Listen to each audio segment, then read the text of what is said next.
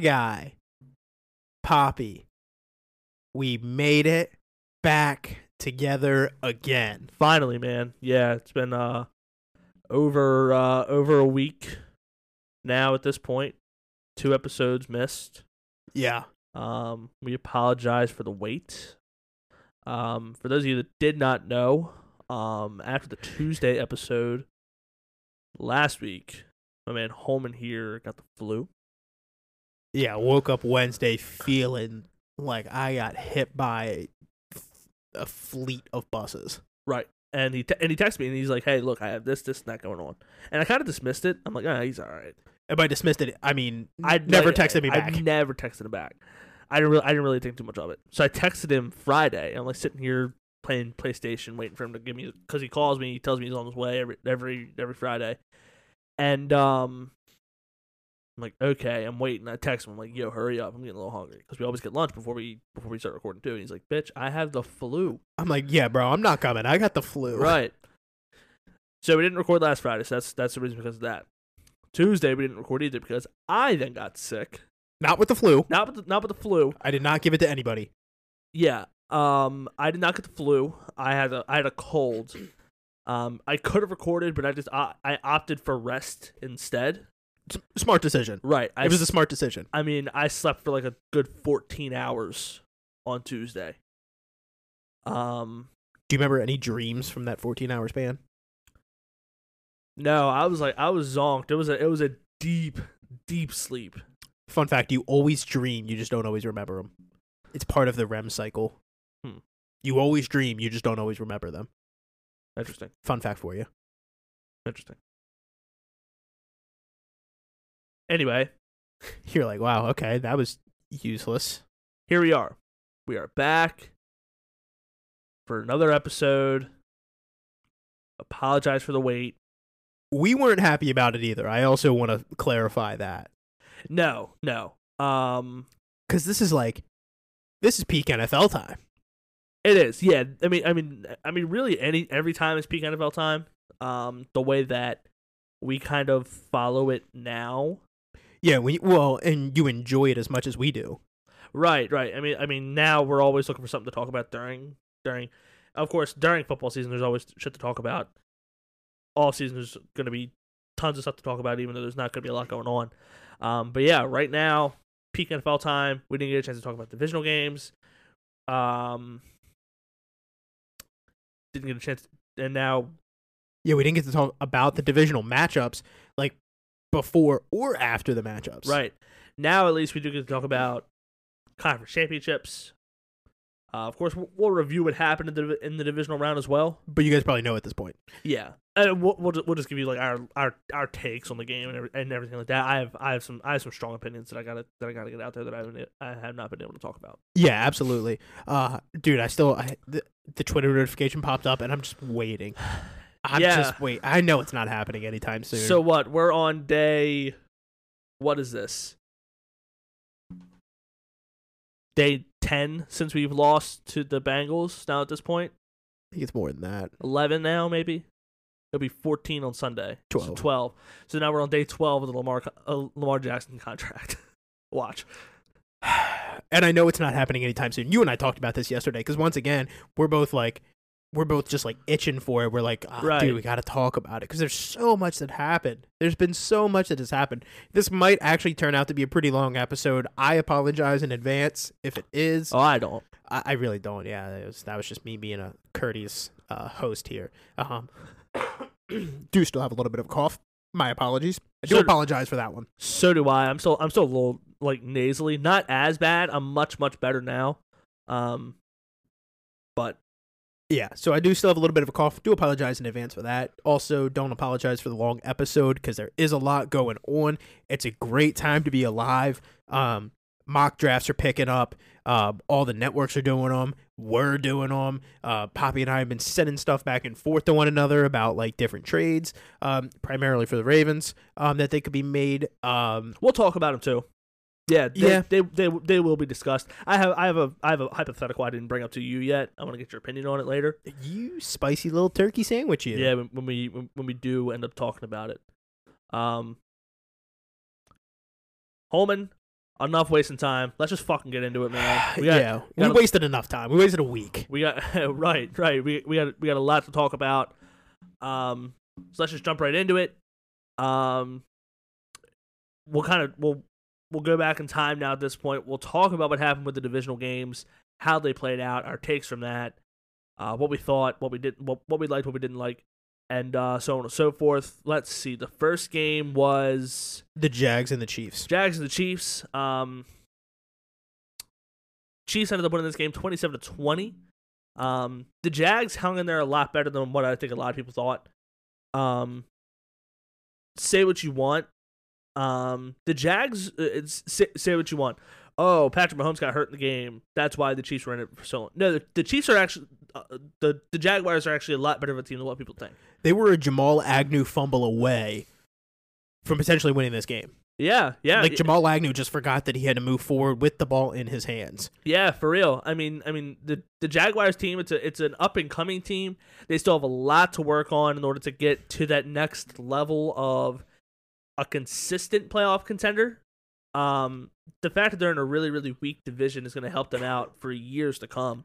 Well, having Doug Pederson, who is a top five offensive mind in the league, as your head coach, and then with Trevor with, Lawrence. with the young and moldable Trevor Lawrence. yeah, TJ and I were actually talking about it um, earlier today. He asked me, um, "Is Doug Pederson the second best offensive mind in the NFL behind Andy Reid?" I told him no, but I give him top five. Yeah, I would give him top five. I don't think he, I don't I don't know who you could say is second. It, it's kind of like a Shanahan, Kyle Shanahan to me. would would you say second? Kyle Shanahan's number two behind uh, Andy Reid. So my in my in order is uh, Andy Reid, Kyle Shanahan, Doug Pederson, or Sean McVay. I could I could flip flop either one of them at three or four, Mm. and then at five is Mike McDaniel from the Dolphins. That's my top five offensive minds in the NFL. I think LaFleur is good at putting together a run game. That's fantastic. I've had enough of offensive people with run games. Yeah. Um, I think Brian Daboll's another guy you can throw in there too. Daboll's up there. Daboll's more like he's just like a quarterback whisperer. Yeah. Like he just understands the quarterback position. Yeah. Um. Yeah, that's that. That's something that I've never really like thought into before. That's something that I, have to, I would have to give a- have have to give a lot of thought to. That's my top five. But like I've said Yeah. I've said it to you before and I know I've said it to TJ. Um what Shanahan has done with his quarterbacks, like it doesn't matter what quarterback you put in his system, it's gonna work. Like Yeah. his system is foolproof. Yeah, his his uh, Kyle Shanahan's system is so simple yet it's so complex at the same time that it works. P- quarterbacks get it. He like he can explain it to people easily. I mean, Brock Purdy was the last player picked in the entire draft. Yeah, I mean he's a rookie quarterback. I mean, granted, he was like a three and a half year starter at Iowa State. Right. Um, so it's not like he didn't have the reps at a high level. I mean, Iowa State still, I mean, it's a Big Twelve school, Right. Like, like he's playing some good competition out there. Yeah, yeah, absolutely. I mean, it, it also it also does help the fact that you know he has. I mean, I think if you like looked at the beginning part of the season, you would look at the you look at the 49ers uh, playmakers and think to yourself, it's it's it's okay, but of course everybody knows what Deebo Samuel is now at this point. Brandon Aiyuk has emerged big time. He runs a damn good route. George Kittle's back on the map. I mean, trading for trading trading for Christian McCaffrey obviously is is is a major improvement compared to anybody you have in that backfield. Well, that one-two punch with him and Elijah Mitchell is fantastic. Yeah. Elijah Mitchell's just, he's just fast. Yeah, yeah, and and of course Chris McCaffrey's just a do it all type of guy. Yeah. Anyway, Um, bef- uh, let's get back to the Jags. I just had to uh, like we were talking about Doug Pederson. I was like, he's Right, he's okay. a top five offensive mind in the league. Okay, Let I me mean, let me wrap it back in. San Francisco's a game that we're gonna get back to eventually. Um, but yeah, Kansas City ended up winning this game. Patrick Mahomes did get hurt with a high ankle sprain in the game. Um, It didn't look great. It kind of looked like he should have broke his leg. Yeah, yeah. The way the way that the defender fell on his leg, it looked like he should have broken his leg. Ultimately, he didn't. High ankle sprain. Um, kind of a lead up to the game coming up this weekend. Um, he's fine now at this point. He, I'm sure he's not fine, but full participant. It's not limiting him at all. And turns out Patrick Mahomes on one leg is still pretty fucking good. Yeah, was it Nick Wright from Fox Sports? What would he say? Uh, there's there's two quarterbacks or he's it, the order of quarterbacks in the AFC right now is Patrick Mahomes one, Joe Burrow two, and at number three is Patrick, Mahomes, on one leg. foot, Yeah, yeah. And I was like, um, you know what? He's not wrong. But ultimately, Kansas City ended up punching their ticket to their fifth, fifth straight AFC title game. Um, so congratulations to them. Um, I mean, I'm not, I'm not a very big Chiefs supporter.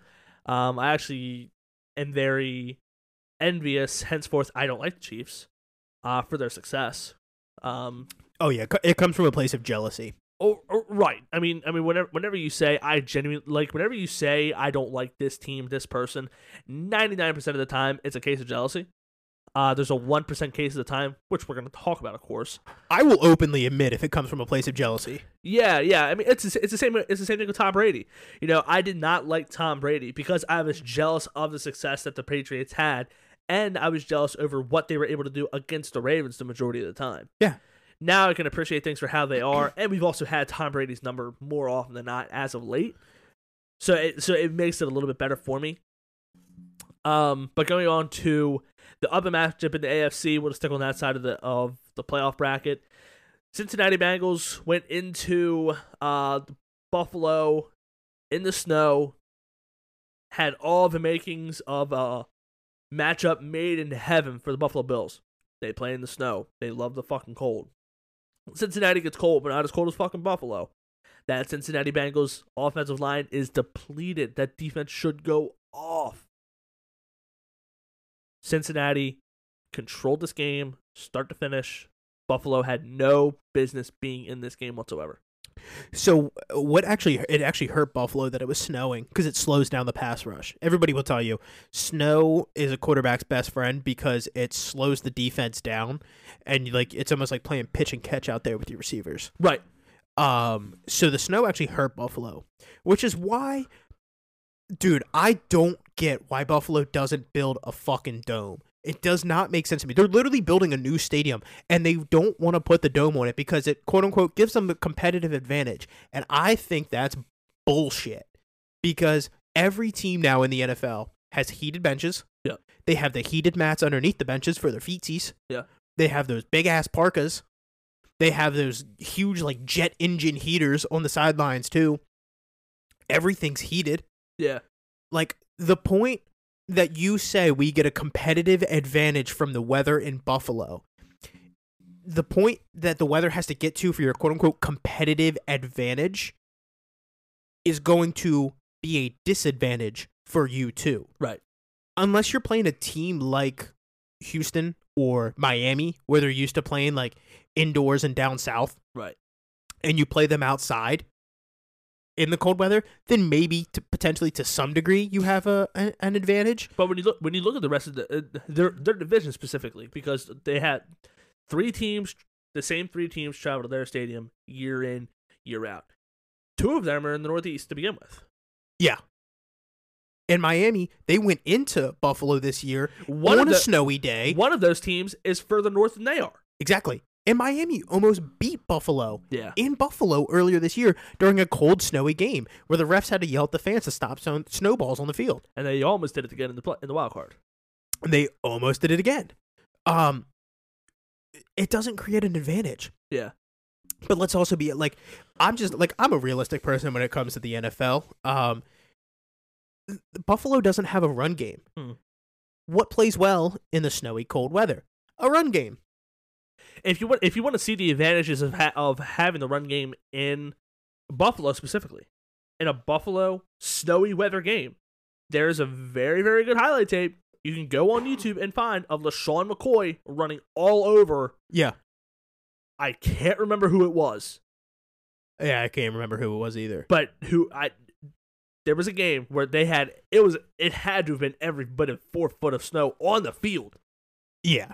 Like uh, four foot of snow is a bit of an exaggeration, but it was a lot of fucking snow on the field, and LeSean McCoy ran all over that fucking team, and they had no chance. No chance. But Buffalo likes to throw the piss out of the ball. They can't run the ball effectively at all, right, and yet they want to they want this competitive advantage of the weather in the snow and the cold. It doesn't make any sense. If you want that competitive advantage, well, you got to play that brand of football. Mm. That doesn't. That's not what the brand of football you're trying to play with the team that you've constructed and the coaching staff that you have. Right. You have a quarterback that wants to throw the ball and can throw the ball a country mile, and you want to throw the ball. You want to get pass happy with it. Well, then build him a dome. Take the weather elements out of it. Like the the way the way that Josh Allen plays quarterback, the way the way he throws the ball, how hard he can throw the ball, and how well he can throw the ball, he's he's he's pretty much weatherproof. Weatherproof. Exactly. He he he can throw through any wind. He can throw through any any type of uh per, uh participation. Precipitation. Right. Um. He he can he can really throw it through any type of weather. So that doesn't really affect him as much. But you know you have to be able to run. You have to be able to run the ball in order to counteract what you're trying to do. Yeah, I mean, what was it? Uh, it was last season. The Bills versus the uh, the Patriots, where they were playing in like 50 mile an hour winds, and Mac Jones threw the ball three times because New England ran the piss out of it. New England ran it down their throat And won the game. and won the game. Yeah. What competitive advantage? Now, granted, I think that was in uh, New England and not Buffalo, But still. but still, that like that's same same type of game, right? We're gonna run the ball in the snow in the inclement weather and have that competitive advantage from the weather. Right. It doesn't make any sense. Like, look, I like the Buffalo Bills. I have no quarrels with them. Like, th- I think they're a good organization. Um, I know a lot of Buffalo Bills fans. All of them are fantastic. I'm not trying to shit on your team. One of my neighbors are, is a is, the, is a fan of the Bills. Yeah, I, I'm not trying to shit on the team. I just think it doesn't make sense. Like if if you can take it all out of the picture and then like and you can have you can give your quarterback an advantage by taking the weather out of it, that's fantastic.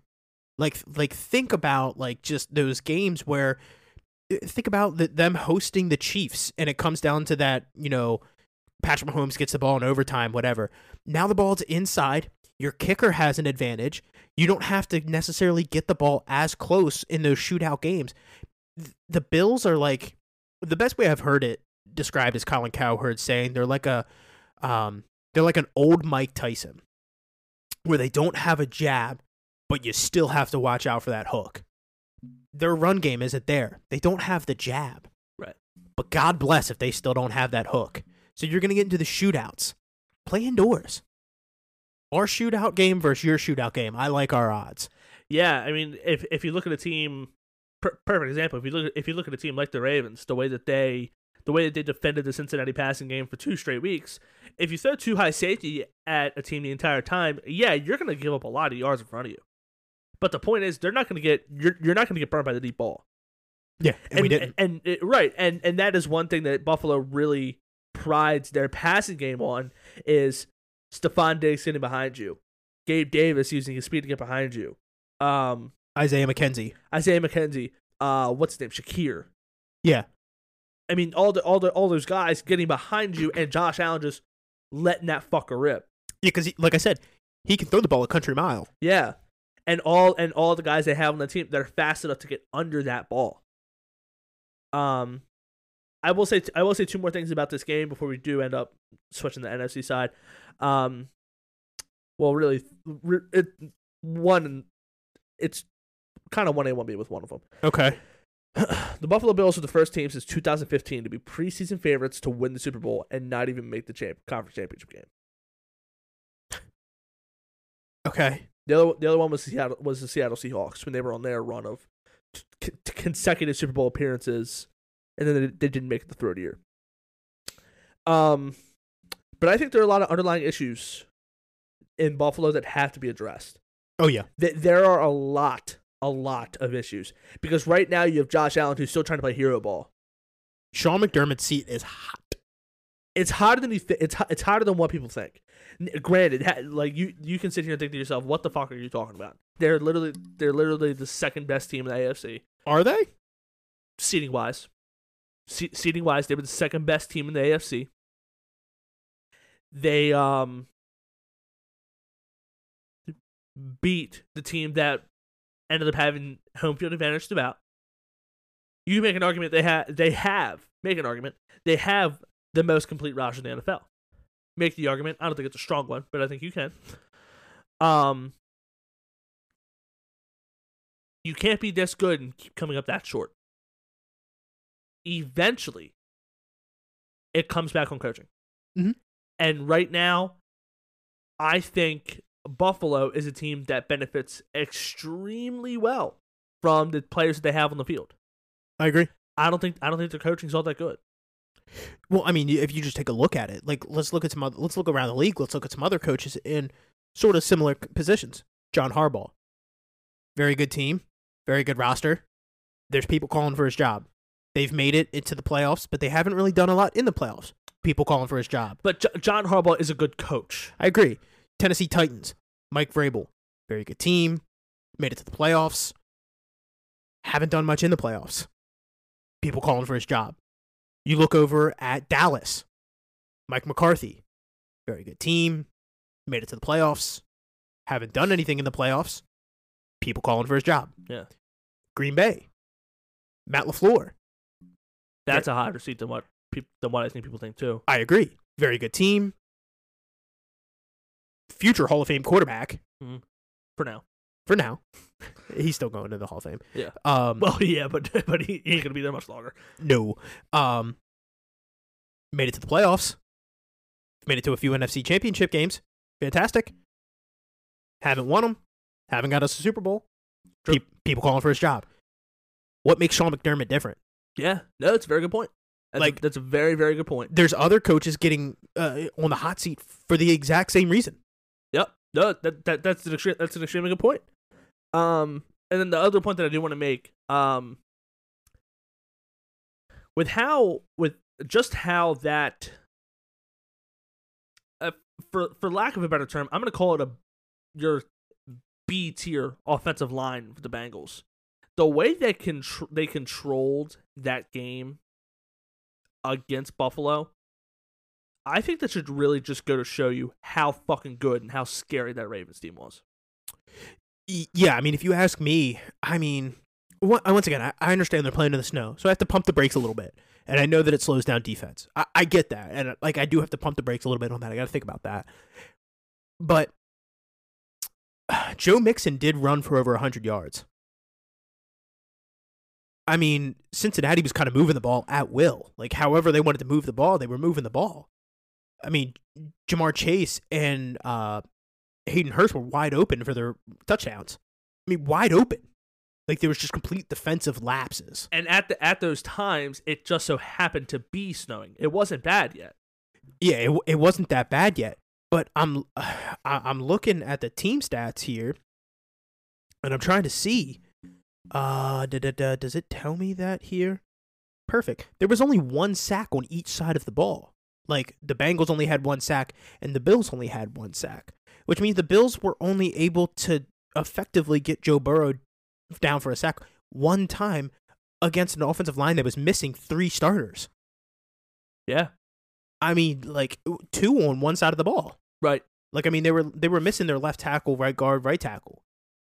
You got to think. I mean, I know you're missing Von Miller, and that's a huge piece, but they've invest they've invested so much draft cap into that defensive line that the Ravens, who a lot of people say are weak at pass rush, who don't get a lot of pass rush, they were able to get four sacks Yeah. against it against them. Um, I mean, yeah, it it definitely to me it speaks volumes as to how good that Ravens defense actually was. Yeah. Not, I mean, not to be a homer, not to, not to dwell on it. The Ravens lost. Okay. no other way to split it. Yeah. The Ravens lost. We don't have to. We don't have to worry about the stress of are we gonna keep? Are we gonna be all right? Um, any anymore for the rest of the season? I told you the day after I was like, you know what? In a weird way, I'm kind of happy because the emotional roller coaster's over. Yeah, yeah. The emotional roller coaster is over a- until until September, so we're we're in good shape. Um, but legitimately, if if the Ravens have Lamar Jackson, I think we are the one team nobody wants to play. Well, I mean, dude, think about it. Like, we would have played the Bengals, Mhm. and the Jacksonville Jaguars would have still played the Chargers. They would have won. I think with Lamar Jackson, we would have won the game. That's just my opinion. Who knows? Game could have been completely different. Uh, maybe Tyler Huntley played better than what Lamar Jackson would have. I like to believe not, but Yeah. I'm just saying we don't know because it's it didn't happen. Um, that would mean the Ravens would go into Kansas City Mm-hmm. and Jacksonville would go into Buffalo. dude, if you ask me, legitimately speaking, there's a chance Jacksonville hosts the AFC Championship against the Baltimore Ravens. Because I don't think that the Buffalo Bills are as good as everybody thinks. I don't think they are either. I personally don't believe that the Cincinnati Bengals are as good as everyone believes. No. I also I saw something before the game um, that Joe Burrow struggles against the AFC North, but tees off on everybody else. So like legitimately, just as long as as long as he doesn't have to play the AFC North, he's he's not a bad quarterback. Right. But heavens help the Bengals if you have to play an AFC North team in the playoffs again. I mean, take out two games that he had against the Ravens. Really, I would say more so one game that he had against the Ravens. The other one they kind of ran the ball really, really well, and Ja'Marr Chase had a good game. And that game, in that, and Ja'Marr Chase, in Ja'Marr Chase's first game at M&T Bank Stadium two years ago. yeah. Um, outside of that, Joe Burrow didn't do like anything astronomically well. Um, I mean he, I mean he dissected like literally guys off the fucking street, Yeah, I mean they they were which he should have done. bagging groceries and pushing carts. Right, they, like they, they he, he should have dissected those guys. Outside of that, he's he, like the Ravens held him in check three times this year. Yeah. three times. Mhm. At that point, it's not a fluke. The like like I'm I'm I'm sure come next season they'll try to do something different in order to combat that. But as far as I'm concerned, the Ravens have Joe Burrow's number. As far as I'm concerned, yes, we went one and two against them this year, but But the Bengals were a defensive touchdown difference against us. twice. Well, we lost by 11 to 1, but in the playoff Well, game we lost sure. by a defensive touchdown. Like that was it. Right. Like it was just it was just a defensive touchdown. Um so I mean that's not really even Joe Burrow. That's not even speaking on Joe Mm-mm. Burrow's like excellence at that point. Though I do I do agree that Joe Burrow is the second best quarterback in the AFC. I think he's past Josh Allen. Yeah, I would say so. Um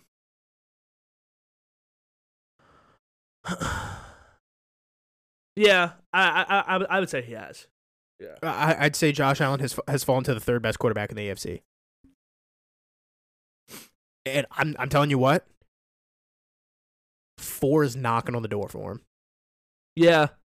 Trevor, maybe even five. Trevor Lawrence and Lamar Jackson are creeping up there.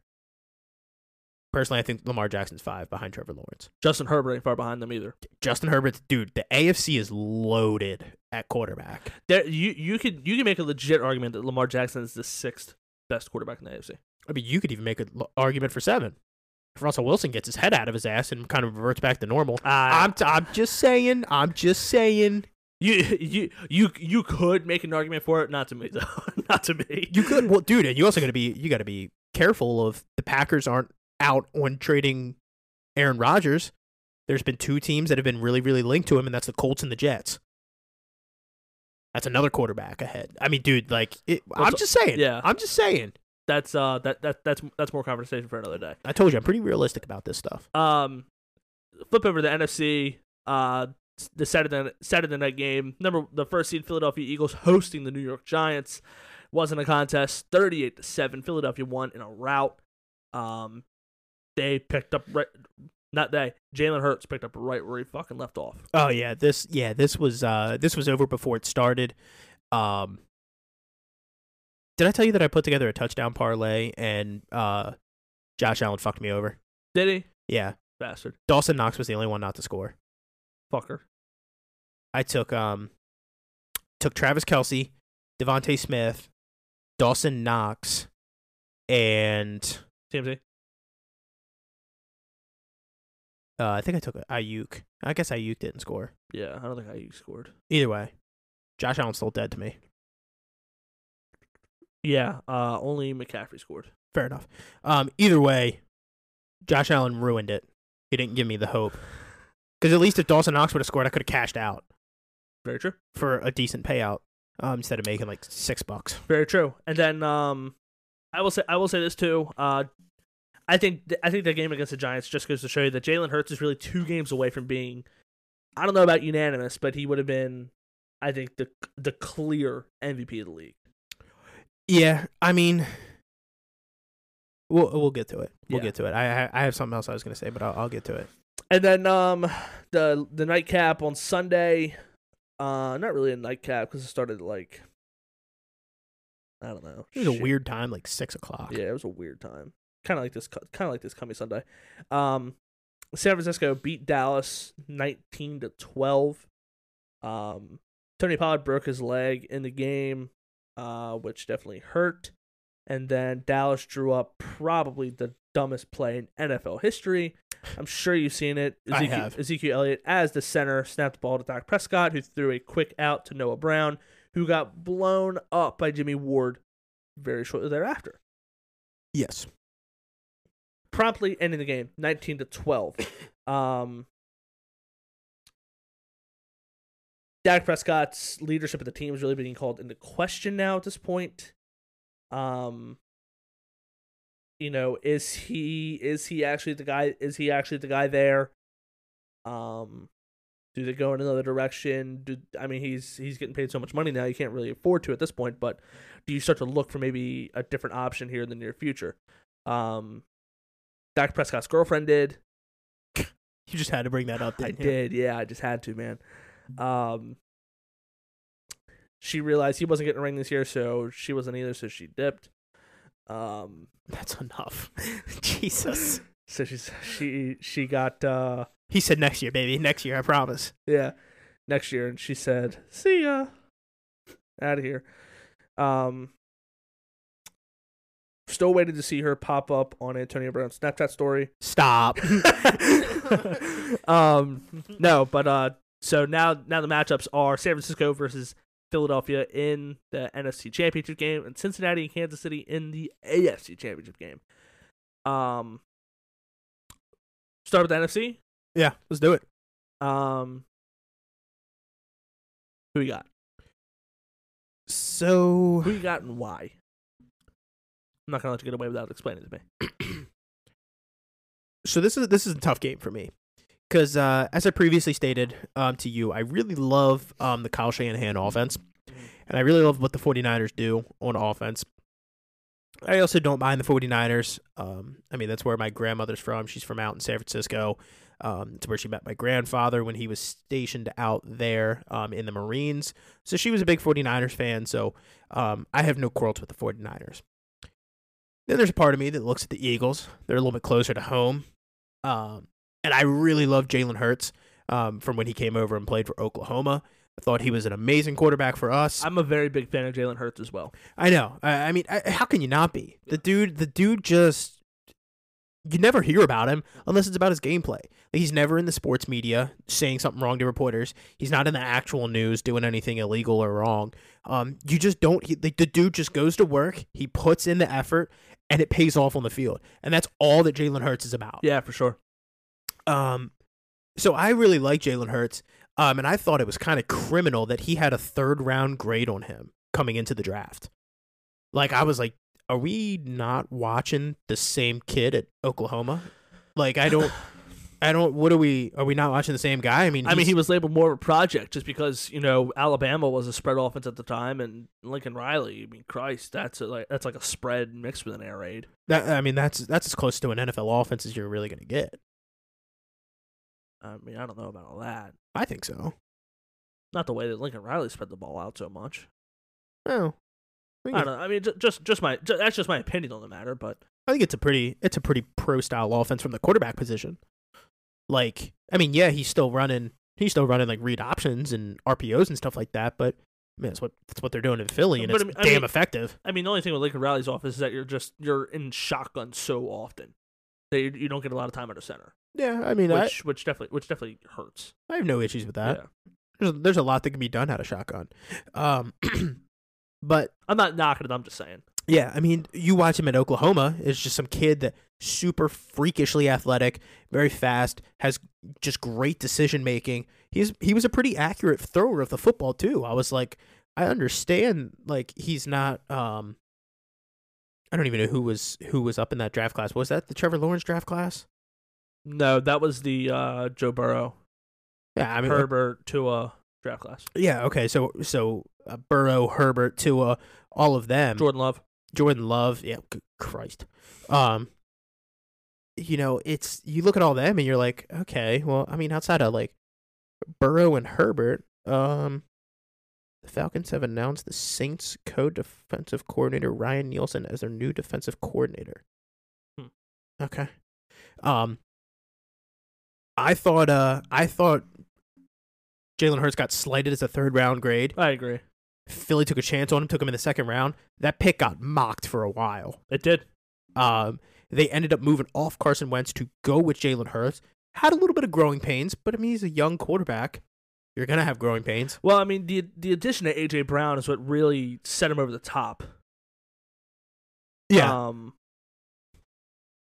So that I mean, anytime anytime you get to add a wide receiver like AJ Brown to your team, in addition to DeVonta Smith, sure. um, you know, it it it, it helps by leaps and bounds. Yeah, so I'd be happy to see Jalen Hurts kind of silence the critics, um, and win this game. I don't really have a horse in this race. I'd be I'd be very very fine with uh, either of these teams winning. Wrong answer. You gotta pick one. I know. I was getting to that. Okay. I was getting to that. I thought you were just about to leave it there. I was about to say no, no, no, no, no. That's not that's not how we play games around here. You know that. I think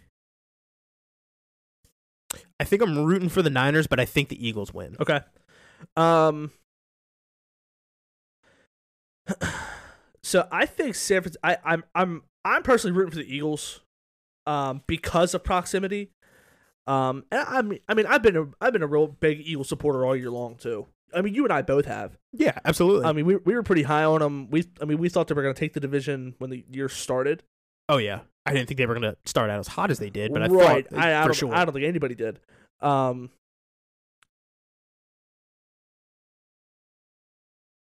part of me wants to say the 49ers, but we've never seen a rookie quarterback go to a Super Bowl and win it.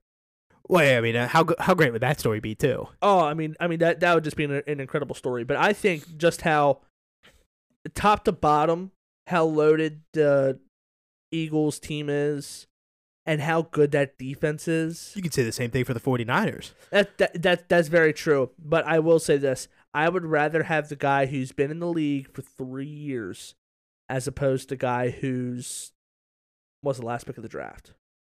At some point, at some point, I'm pretty sure I'm pretty sure you said this to me. You're going to need to rely on Brock Purdy to win you a game. It happens in the playoffs. It's what it comes down to. You need a run game and you need defense. Both teams have that. Yes. At at some point, it does come down to quarterback play, which was my whole thing against the Ravens with Lamar Jackson versus Tyler Huntley. Like it's going to come down to the quarterback Right. in a game. At some point, it may not be the end of the game. It could be six minutes into the game. Yeah. I mean, there, there could be nine minutes left in the first quarter, and it's a difference between what would Jimmy Garoppolo do in that position versus what would Brock Purdy do in that position. Right. I think um I th- I think it will come down to something that Brock Purdy does wrong. Um I th- I think I think Philly will take it. Um I think the score will be more lopsided than the game is. Okay, I'm gonna say I'm gonna just go out on a limb oh, here. you're throwing scores out. I'm not I'm not throwing a score out. Um I'm just I'm Philly's up by a touchdown late. Pick six to seal it. Okay, Not like a long one. I'm I like like a 20 yard return just to slam the door shut. okay. So the Niners are like trying to get something started, maybe pick up like a first down, like trying to get down the to, to score or something like that. Like Quick pass, picks it, run it back. right, there's like four minutes left, something like that. Yep. Eagles up by a touchdown. San Francisco just got the ball back, picked up like a first down. It's like first and ten from like the 30. Well, it'd have to be like the thirty-seven. Ball would start at the twenty-five. Mm, No touchback. No touchback. Okay. And then no, just, I, I mean, I mean, uh, genuinely, I, I think, um, I, I, I think Philly will do it. yeah, I, I, that's why I said like I'm rooting for the Niners. Ultimately, I think Philly wins. I can't like I have no issues with whoever wins this game. I yeah, I am quite fine. Either one of these teams are super deserving of it. Um, I definitely believe this is the best two teams out of the NFC playing in the NFC Championship. Um, I think these are the two best teams in the NFL. I think you could also make an argument for that. Yeah, I, it's going to be a phenomenal game. Yep. I think anybody that gets a chance to watch this game is going to be super satisfied with the product that's on the television while you watch this game. I'm very happy that that is the early game as opposed to the other, as opposed to the AFC game because I can actually watch this game as, in its entirety. Yeah. Now this game, this game, I do give a rat's ass who wins. Yes, this this game I do care about. Kansas City versus Cincinnati in Kansas City, um, in Arrowhead. Uh, now apparently it's called Burrowhead. I don't know where the fuck they get that one from. Um, but uh, they're gonna uh, Kansas City's gonna put this game on Burrow's head, and uh, they're gonna beat the shit out of Cincinnati. I am rooting for Kansas City, Oh, don't say it. And I think Kansas City wins. Thank God, No, was- dude, I hate the Bengals. Yeah, I mean, I, I, I mean, I put, I put as like a talking point here. I mean, you and I talked about this earlier. You know, who do you hate more at this point now? Because my disdain for Patrick Mahomes is pretty well known. Like, um, perfect example. Uh, Stephanie Klein Sure. the other day at work. Okay. On her station, she has a pic. She has this picture. You, you and her at in At- a Ravens jerseys at the game. Right when when we went to the Sunday night game against Cincinnati. Yes. Um, she has that sitting right on her, right in the front corner of her mirror, so it's in plain view of everybody to see. And um, I mean, she gets she gets asked about the two of us all the time, just by just by clients. And um, she had a she had a guy who she was cutting her cutting his hair, and uh, he said, "Is your boyfriend a football fan?" No. Right. And and he's like he's like, "Oh, does he like Patrick Mahomes?" And she's she laughs. She's like, "Fuck no, he doesn't." he hates Patrick Mahomes. Um, still do. Uh, but now it comes into a question of who do you hate more, Patrick Mahomes or Joe Burrow? For me, this is not even fucking close. It's not close at all. I I do not like Patrick Mahomes at all. I loathe Joe Burrow. So I have come to the realization. I've done some some maturing over the years. Um, Maturing over the last week and a half. yeah, my my time ill has brought me closer to ground. Uh, um, It's enlightened me. it has enlightened me It's enlightened me as I've been laying in my bed with a 101 degree fever. coughing up phlegm.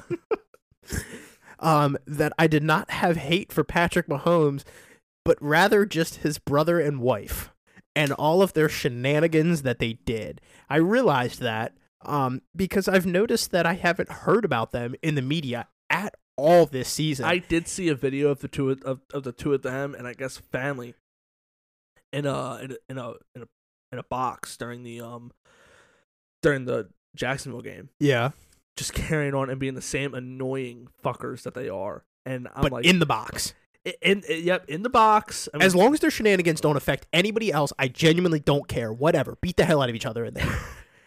like I saw that and it literally made my blood boil. Instantly pissed you off. Right. So you don't hate Patrick Instantly Mahomes. pissed me off. You don't hate Patrick Mahomes. You just hate his spouse and younger brother, right, which is fair because they've done a lot of shenanigans in the media. right. Like legitimately, Patrick Mahomes has to like handcuff him to like a railing in the room and like put him in like a ball gag and like just shut up and like just be here. right. Like he has to like handcuff them like to the rail or something. Like I I don't know. I don't know what it is, but I've come to realize that I don't hate Patrick Mahomes, but I do hate Joe Burrow. And my reasoning behind hating Joe Burrow is not because he's good and he beats the Ravens. Cuz like eh, okay, he beat us in the playoff game, but he really didn't beat us in the playoff game. We just talked about it. It was a defensive touchdown. That was the difference. Yeah. You beat us in week 18 while we were resting a lot of key players and we weren't really playing for anything, but you guys were playing for a lot. There was, I mean, I understand you guys were pissy about the whole like coin flip thing and like whatever. You feel like he got slighted to some degree. I understand that and I see it. You kind of have a right to be pissy about it. But regardless, to me, this is just my opinion. Somebody can call me out if you want to call me out. Let's have a conversation about it. I do not believe that the Joe Burrow that you see in the media is authentically Joe Burrow. That looks fake as hell to me. I'm going to call it. Joe Burrow, you look fake. Ja'Marr Chase has even come out and said that he has like a designer that picks out his outfits for him. Yeah, like stop being pretentious. That's like there's like Joe Burrow has like a douchiness to him. He does. He really does. It's like it's like the hair, the sunglasses. Yeah, It's- I'm gonna wear Cartier sunglasses. You're from the suburbs of Ohio. Motherfucker, it's cloudy. It, it, yeah, Take the sunglasses off. like there's that's the one thing about like Josh Allen. Like Josh Allen, j- like dude's pulling up in like a hoodie and some jeans. He's authentic. That's authentically jo- J- uh, Josh Allen. Like Lamar Jackson's pulling up in like a puffer jacket and some sweatpants. In 95 degree weather. Yeah, but you see him doing that on Instagram, like at a gas station in Florida. Oh, Like, you know what I mean? Like, right. that's, Right. that's authentically Lamar Jackson. Right, exactly. Russell Wilson changes his style all the time. Like, sometimes he's wearing this, sometimes he's wearing that. Like, to change the sport, Conor McGregor wears the suit like a mobster esque kind of guy. Got this from TJ. TJ brought this up. I mean, he he he walks around with his chest out, this gusto of, "Hey, I'm I'm the shit. You're not, and I don't really I don't really care what you think about me." yeah, But the thing is, that's authentically that's him. authentic. Like, if you ask me, Joe Burrow is not authentic. And I'm okay with my quarterback having some arrogance, like a little bit of gusto to him. I'm okay with him walking tall. Hi, Ziggy. You're authentically you. Um, I'm okay with that. And I'm okay with a little bit of arrogance out of my quarterback, too. I'm fine with that.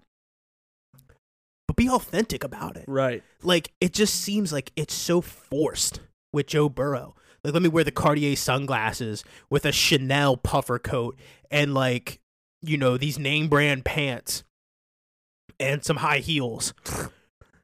He might as well be wearing heels, man. He might as well. It, it just seems so forced. Like it's just it looks and feels fake. Like he's up there at the podium and he's like, "Yeah, I mean, I don't know. I don't know what you want me to say.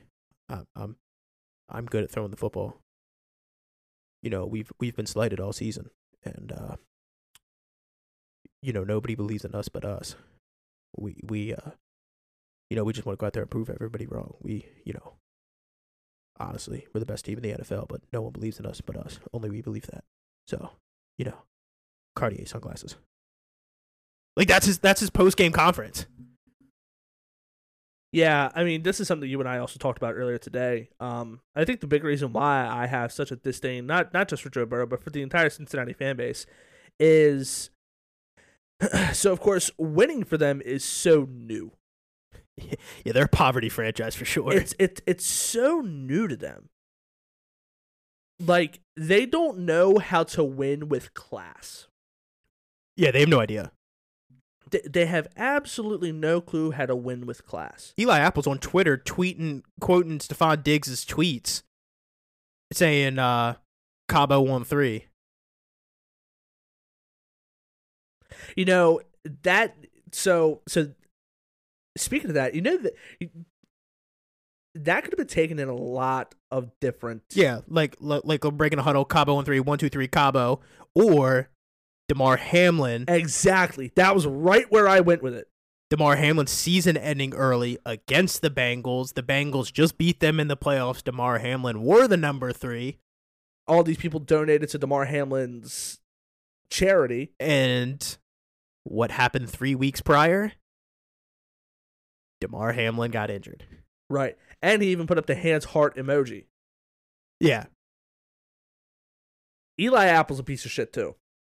Yeah, I can't stand him. It, like this is the thing. It- Ahmad Gardner, Ahmad Sauce Gardner. I'm I'm, I'm sure pe- people probably saw this. If you didn't, I'll I'll I'm about to tell to you right now. Ahmad Gardner compared Eli Apple to Patrick Beverley. It's it might be the most accurate comparison. Is it though? I, you're going with the Shady McCoy reference, aren't you? Where Shady McCoy was shitting on uh shitting on Eli Apple saying, "Well, at least Patrick Beverley has like accolades. Eli Apple hasn't done shit." Patrick Beverley's a very respected player in the NBA, Yeah, but he's a nuisance. and he's still respected. Well, I'm just saying, like, it, like pa- Patrick Beverley had Patrick Beverley's actually done something with his career. What has Eli Apple done? I'll, and I'll say this: Eli Apple's done a, fu- a a thousand fucking times more things than I have. Eli Apple's graduated fucking college. He's pl- he's living out his dream of playing in the NFL. Eli Apple's made millions and millions of dollars. he's He's he's, a alum from your favorite college football team. He, he went- he went to fucking Ohio State. He's done so many things that I that I w- We'll never do. I'll, I'll never fucking do. I will never do the things that Eli Apple's doing. I can I can achieve it. I can strive to try and do it, but I'm 25. I'm not in great shape. Trust me. I ain't playing in the NFL. I'm not going to Ohio State. I got too many. I got too much shit to worry about now at this point. Eli Apple is going to achieve so many more things than I will in my life. That's just the reality of it. I'm, Yeah. I'm okay with that. I can live with it. But what have you done on the football field to be able to talk the way that you are? He was standing on the sideline acting like he was smacking some ass. Yeah, I did see that. What did you do in the game? You got burnt by Demarcus Robinson and Tyler Huntley. What a sluggo. Uh, exactly. Like, come on. It wasn't even that good of a ran route. Eli Apple probably can't even spell sluggo. I'm just saying. Like, he might be the most, like, he might be the biggest villain in this whole story. No, Tyler Boyd. I don't even want to talk about him. Okay, because because look, Ty- Tyler Boyd knocked the Ravens out of the playoffs once, and now he thinks we're his father. Like he's our father. Tyler Boyd is the kid that like it's a group project and like he contributed like one thing and his name was on the paper and the paper got an A and he's like Exactly. I fucking did the damn thing. Ty- Tyler Boyd is is that kid who went who goes to vape in the bathroom while the, everybody's doing the project, comes back, inputs three things, and then brags that they got the A and how much work he actually did. Did like- the sources cited page on the PowerPoint. All right, did the sources cited page? No, Eli. All you did was add in the slide animation on slide four. That's it. And you fucked it up. We said we were gonna go with the pan left and you did pan right, you moron. We wanted to do pan left, and you decided that we and you decided that it comes in and out like the Matrix. It was cool, but it sucked. And that's not what we agreed That's upon. not what we agreed upon. So, in conclusion, I could go on for days and days about how much I dislike the Bengals. Joe Mixon's another one. I don't like him at all because he didn't do shit this year, and now he's talking like he's talking like he's all big and bad. yeah, I agree. Joe Burrow, of course, is fucking Joe Burrow. I don't like him whatsoever. I went on a little bit of tangent, a, a little tangent about that. You really did. That was You- something I had to get off my chest, though. You you you had- you had like your own. You know who I really dislike too, and who I think is incredibly overrated. Zac Taylor. Yeah, did you know that the uh, the Bengals they are actually talking about it? They don't have a very complex uh, playbook. No, They have like don't. they have like five or six base plays that they run, and everything kind of like tailors around that about what Joe Burrow sees out on the field. right. Like there's like some motion here to see if it's man to man or if it's zone coverage, and then they like that that dictates whether it's this route combination or this route combination. And have you ever noticed their route combinations aren't great? Literally, all they do is throw back shoulder fades and comebacks. That's it. That's all they do. That's all they do. Is they just they go vertical, they get the DBs moving vertical, and then they stop the route. Like Yeah. that's it. But, but it works. I mean, until you defend it, and then and then you're like, oh shit. Well, now we got to defend this, and then they get you over the top. It like that's all it is. Is it's literally just a. I heard it once, and it, it stuck with me, and it's it's how I'm gonna coach receivers eventually. Um, is um if you're even, you're leaving. If you're even with that defender at that point, you're leaving. You're going vertical. Yeah. If you're not, if the defender has like a is a step ahead of you upfield, you're stopping right there. Right. And then it's a back shoulder fade, it's a back sh- shoulder throw on the sideline, or it's or it's just a comeback route, and that's all they run. Like legitimately, it's just that, or like some crossing routes. Right. it- it's it's nothing crazy. No. It's, it's not a world beater of an offense. And that's where the Ravens have so much success against them because they know, okay, you're either going to run a comeback or you're going to do a back shoulder fade. Okay, well, we're going to play the boundaries and two high safeties. Guess what? You're getting everything in front of us. Yeah. That's it. Like now, of course, I haven't I haven't I don't have the ability to sit down and watch tape on the Bengals, but from what I see of their games and watching their gameplay, that's it. I mean, that's really all it is. It's it's just Ja'Marr Chase on back shoulder throws on the sideline and comeback routes. Yeah. and he just he just beats them. And then it's like every now and again, yeah, you get the double move on a little hezzy route or a sluggo or something like that. Maybe he runs a couple crossers, maybe some digs, maybe some slants, something like that. But um, it's really they just run that to set up the double move for the deep ball, Right. and that's all it is. But once again, I don't I don't get the luxury of watching the tape. Mm-mm. But if I can see if I can uh, see that and pick that out from just watching the game live, dude, there's got to be defensive coordinators that could pick it up. Right, and, and I mean, I think I think the Ravens are one of them. I mean, yes, Ja'Marr Chase did end up catching a touchdown against the Ravens, but it was nothing like it's not like he like torched us. Yeah, It was a comeback over the middle or a little slant over the middle, and it, it- they just found the soft spot in the defense. Yep, that's all it was. It- it- like their their pass game is not super complex No. like the 49ers or The Chiefs. the Chiefs, yeah, or anything like that. It's it's not it's or the Dolphins. It's not like a like a world beater of an offense. No. It, it's a it's a very it's a very simple base package that, based off what the defense is showing, dictates what kind of route combination you're gonna you're gonna throw out there. I mean, good for them. You know, it works. But you know, I think Yeah, I I mean they're think- winning football games. You can't th- knock it. I think Zac Taylor is a guy who's benefiting big time from the Ja'Marr Chase and Joe Burrow connection. But I mean, he's he's made questionable decisions with with, with time management. The play calling isn't great. You're you're get, you're getting bailed out by a guy who's arguably a top five quarterback in the league now. Yeah, I think it's a di- there's a difference between the Chiefs and the Bengals. Um, Zac Taylor is a benefit of Joe Burrow, not the other way around. But Patrick Mahomes is a benefit of Andy Reid, Right. and like and like that's that's how that works. Like, Like everybody says, oh well, the Bears should have taken Patrick Mahomes in the draft. Well, Patrick Mahomes was a project quarterback. Yeah, he didn't start his rookie season. No, Pat, Patrick Mahomes did not start his rookie season, and his one start that he did get when he was in the playoffs, he didn't look good. But he had the, he had the he had the benefit of being coached by Andy Reid. He sat behind Alex Smith for a year, who's a very smart and talented quarterback. Exactly. I mean, if like if you gave Mitch Trubisky the same opportunity that uh, Patrick Mahomes had, the conversation could be a hell of a lot different. You know, I mean, the only pro-ready quarterback from that draft was Deshaun Watson. I'm getting way off topic now at this point, but you know, again, Patrick Mahomes is a benefit of what Andy Reid does. Well, Zac Taylor is benefiting greatly from having Joe Burrow.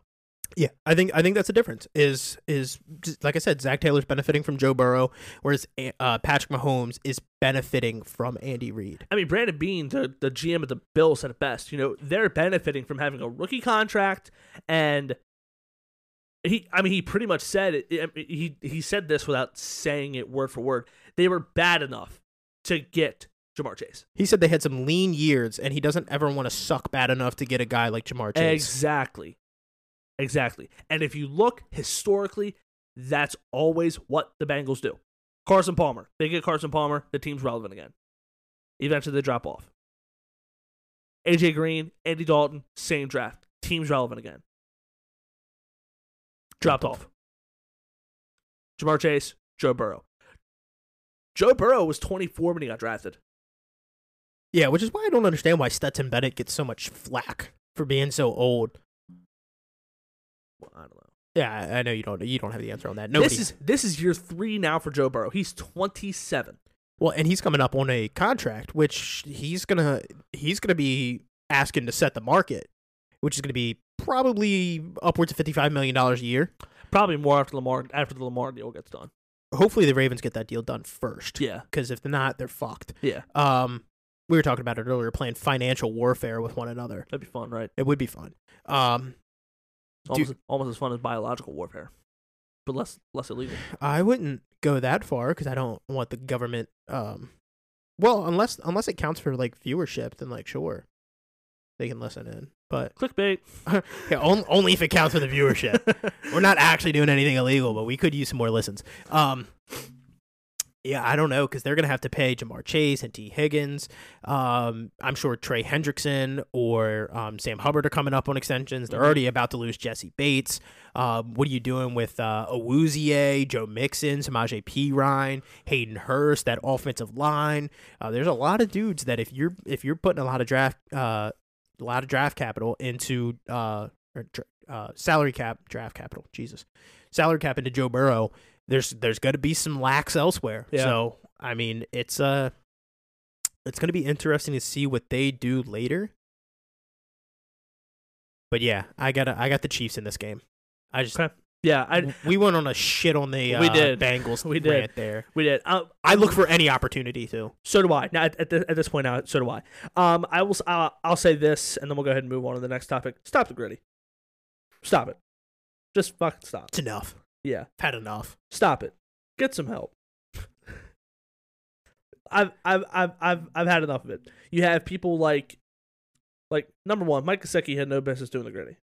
Okay. He did it terribly like three times. Yeah, three times. He did it three times too many. Okay, you have uh you have little little Timmy and Bobby doing it at the elementary school down the street. Okay, Walking into school, walking in the front door. right, walking to class, just doing it for the hell of it. Stop it. Yeah, it's enough. It's too much at this point.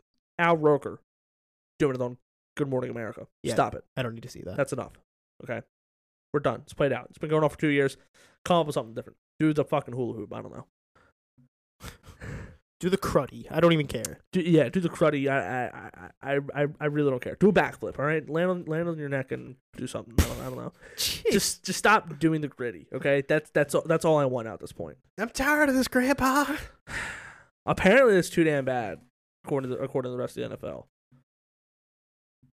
God, The last thing I need to do is see a major league baseball player hit a home run and do the Griddy into home plate.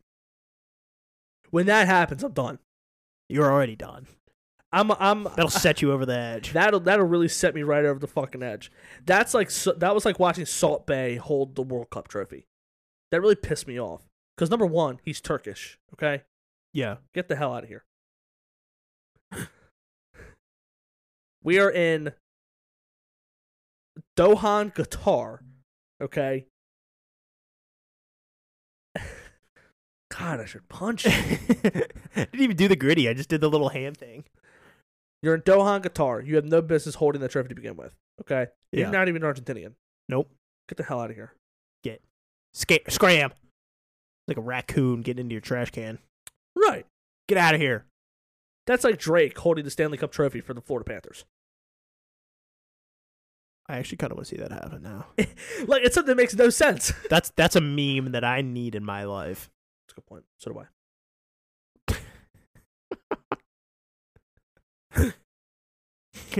Drake at the uh standing on the standing on the stand at the uh gymnastics Olympics. Right, like chilling with Simone Biles. right, he's like up there on the stage present like getting the gold medal after uh after somebody won the gold medal in the uh gymnastics portion of the Olympics. Drake, Yeah, what Aubrey, you're Canadian. Get the fuck out of here. That's like that. That's that's like that's like uh Drake showing up on pit lane to celebrate with Joey Logano. Wow. You took a NASCAR, huh? Yeah, That's sick. that was a deep dive. That was a deep dive. That's like Drake showing up at the Saudi Arabian Grand Prix to celebrate with Max Verstappen after he wins a uh, a Formula One race. like, no, like you have no business being a Saudi. Oh, you can be a Saudi Arabia. That uh, I don't really care about that. You're rich enough, but you have no business celebrating with a Formula One driver. Luke Combs winning rap album of the year. Right? Come on, that's like that's like Luke Combs bursting onto the stage saying that Ice Spice deserves the Academy Award for Best Motion Picture over Avatar. it makes no sense.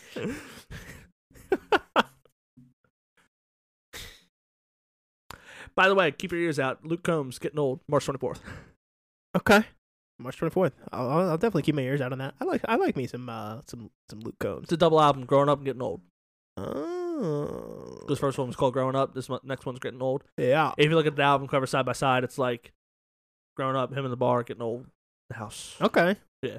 Well, growing up was a damn good album. So it I'm here was, for it. yeah. I'm I'm very excited about. I'm. Did you, hear, did you listen to his new song? We're getting off on tangent, but I have not. It's good. I will. Uh, when when we wrap up here, I'll I'll play it for you. I'm not gonna play it now due to copyright, but Perfect. Yeah. Appreciate you not doing that. well, earlier today, okay, disclosure. I did not I did not post mock draft 2.0. You did not. Full disclosure. I apologize about that. But me and Holman did do mock draft 3.0 today. Um, we kind of went with a different approach. Instead of discussing the picks together, what we did was uh, Holman took all the odd number picks. I took all the even number picks. So I made 16 picks. Holman made 17. And we just went with the draft that way. Yeah, I mean, ultimately, like we both gave our opinions on what we think, but for evens, it was your decision. It was you had the final say on what was who was picked, Right. and if there was a trade that happened. We did do a few trades, by Yes. the way, uh, and like like you said, for odds, like you still gave your input, but I ultimately had the final say in it. So it was it was kind of fun. It was it was it fun was to go back and forth. Yeah, yeah, yeah. That it definitely was. Um, there was it was a nice change of pace to see you know how we were both thinking, how we think it could play out. Some of these are a little bit more realistic than others. Um, all we did for trades, all we did was just swap the first round picks. Yeah, because outside of that, it doesn't really uh, affect our mock draft. Like, of course. So just to just to um, preface it, we did have the Chicago Bears trading out of the number one pick.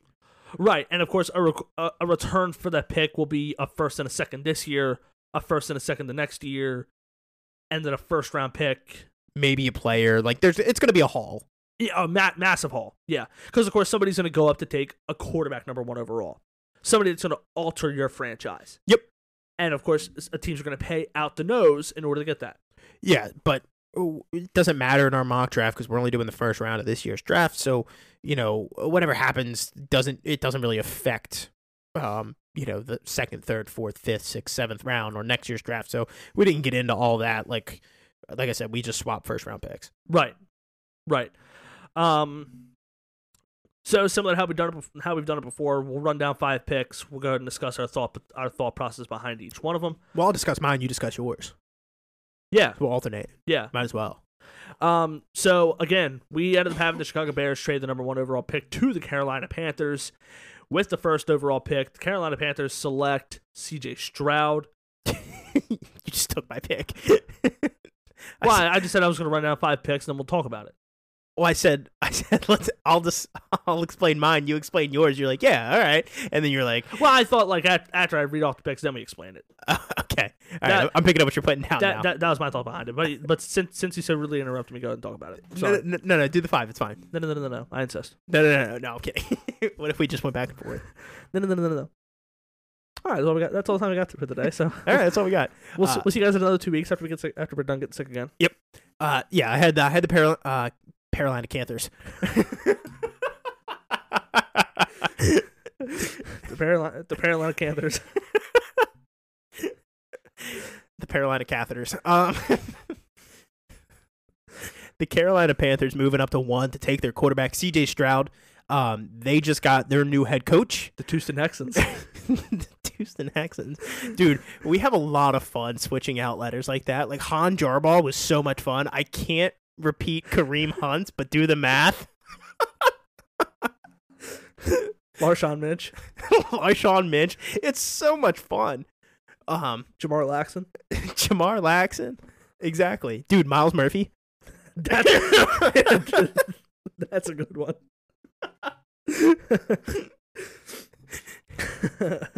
anyway, go ahead. Let's let, let let's let's let's hear what the Carolina Panthers did. Carolina Panthers.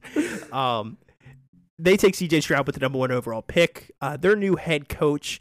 Um, we'll get to that in Ah, a few minutes. Bring it up now. All right, Frank Reich um, is the new head coach of the Carolina Panthers. I love that pick for him. I love that signing. Um, he was actually the first ever quarterback of that franchise, Yeah, he yeah it's, he threw the first touchdown pass in Carolina Panthers history. which I think is phenomenal. Bringing him back as a head coach. He's an offensive guy. C.J. Stroud makes sense to me. He's a little bit bigger, a little bit stronger than Bryce Young. Um, which Frank Reich had a ton of success in Philly with Carson Wentz at quarterback. Even his one year with Andrew Luck, he had a lot of success too. even with his one year, like you said, he had a lot of success. Um, CJ Stroud kind of is closer to fitting that mold versus Bryce Young. Bryce Young's a little more undersized. Um, He's like like CJ Stroud's like six three. Bryce Young's like six foot. yeah, but that's like six foot in his cleats on concrete. Yeah, Like he, like he's not. He's he's a little bit undersized. He's kind of scrawny too. Doesn't mean Bryce Young can't play the quarterback position. He's still he's still a, Yeah. a phenomenal talent yeah, he, quarterback. yeah. He, he can still rip it. There's no there's no question about that. So I got CJ Stroud going number one overall. That kind of seems like that's who Frank Reich would lean towards. Um, so CJ Stroud uh, moving up the boards as the number one overall pick. Yeah, um, Mel Kiper, a, a analyst for ESPN who primarily handles NFL draft, he He's he, well respected in it too. yeah, very well respected, very well respected guy. Um, he brought up a very good point when he was doing his mock draft on ESPN. Um, a lot of these people are pretty are pretty even across the board on the top three quarterback prospects. That's C.J. Stroud, Bryce Young, and Will Levis. At this point, it's whoever is there, whoever can pick the whoever can make the pick. It's really just based on preference at that point. And to Holman's credit, he thinks that with Frank Reich being there, getting his choice of quarterback, he's gonna like CJ Stroud the most. Um, I respect the pick. I told you, I, have I've said it multiple times. I think C, I think the the gap between Bryce Young and CJ Stroud is a lot smaller than what people think. Um, ultimately, I think Bryce Young is the best quarterback of the draft. I agree. Um, and with the number two pick, the Houston Texans uh, end up taking Bryce Young. Again, I kind of we kind of alluded to it. You need a you're going to want a quarterback that's going to alter your franchise. That's a point that the Houston Texans are in right now. They're closing in on hiring defensive coordinator for the San Francisco 49ers, DeMeco Ryans, as their head coach. Um, having a guy on offense who's as as brilliant as Bryce Young is, it's going to do leaps and bounds for your team. So that, that would be a very good building block for him to start with. Um, year one on the job. Yeah, I mean, when you have a defensive head coach coming in, um, you know, you need a quarterback that's going to make your job a little bit easier. And Bryce Young will do that. And Bryce Young will do that. Um, I'm surprised they're they're not going offense because it seems to be the way the league is leading. But DeMeco Ryans is one hell of a defensive coordinator, um, and he absolutely is deserving of a head coaching job. Yeah, absolutely. And and Bryce Young, his last year at Alabama, I mean the the skill position was lacking in, in comparison. That's another thing that's going to be lacking in Houston as well. The skill position. He has a real tendency to elevate the players around him. So that's hopefully, ho- hopefully as me being the GM of the Texans making this pick, that is my hope of bringing in Bryce Young. Absolutely. Um, with the number three pick, uh, the Cardinals select edge rusher from Alabama, Will Anderson Jr. You and I both talked. Um, we could see the Cardinals trading out of this pick, and it would not be a bad move for them because they have a lot of needs. Um, but with a talent like Will Anderson there, falling to you at three, um, I think you just can't pass that up. I did. I texted you and um, before I got sick, and you never got back to me, but it's fine. Um, dude, legitimately, I wouldn't be surprised if the Cardinals take a quarterback here and move on from Kyler Murray because it's a new GM. It's a new head coach coming in. The GM kind of had like a press conference and he kind of didn't seem like he was really with the shits as far as like Kyler Murray shenanigans and like kind of like being a toddler in the media and everything like that and kind of forcing the hand. He was kind of like, yeah, we're not playing that game. Yeah, I think the I think the leash for Kyler Murray is definitely going to be much shorter now with the new regime coming in. Yeah, and he's coming off an ACL injury. Dude, I mean, legitimately, it was kind of tough for me to stay away from uh, Will Levis since he was still on the board, or Anthony Richardson. Um, there at three, because um, I'm I'm gonna be honest with you, I'm not ruling out the fact that Kyler Murray is traded from the Arizona Cardinals, and the new head coach and new GM are like, yeah, no, we're gonna go get our guy. Financially, I think that would be so difficult. It would create a little difficulties in that in those regards. Absolutely, there could be a little bit more than a little difficulties, but I I think financially that'd be so hard to pull off. Um, going with a player like Will Anderson, that's that. I mean, it's it's it's your best bet at this point. Now the team has so many needs to begin with. Yeah. Um, going with another quarterback when you just paid another one 180 million dollars, that would be a Cardinals move bad teams make bad decisions. Always well, I don't have. think it was all signings. I don't think the 180 was signing. Well, still, I think it's guaranteed, which the other team would pick up. Like they would. Oh, of course. Yeah, of course. But but you would still take on dead cap. Oh yeah, yeah. I mean, there's still some dead cap going on, um, which is um, why this is why I went Will Anderson. But I'm not ruling out. I'm just saying, like, like don't be surprised because I mean they're they're they're potentially getting rid of DeAndre Hopkins as well. Yeah, I will. If it happens this year, I would be surprised. Yeah, I'm just I'm just saying I wouldn't rule it out. Yeah, if they have another top five pick next year, I wouldn't rule it out to get cheaper, get a little younger. Not saying that Kyler Murray's not young, but I think they would go in another route just to get a little cheaper. Yeah, absolutely.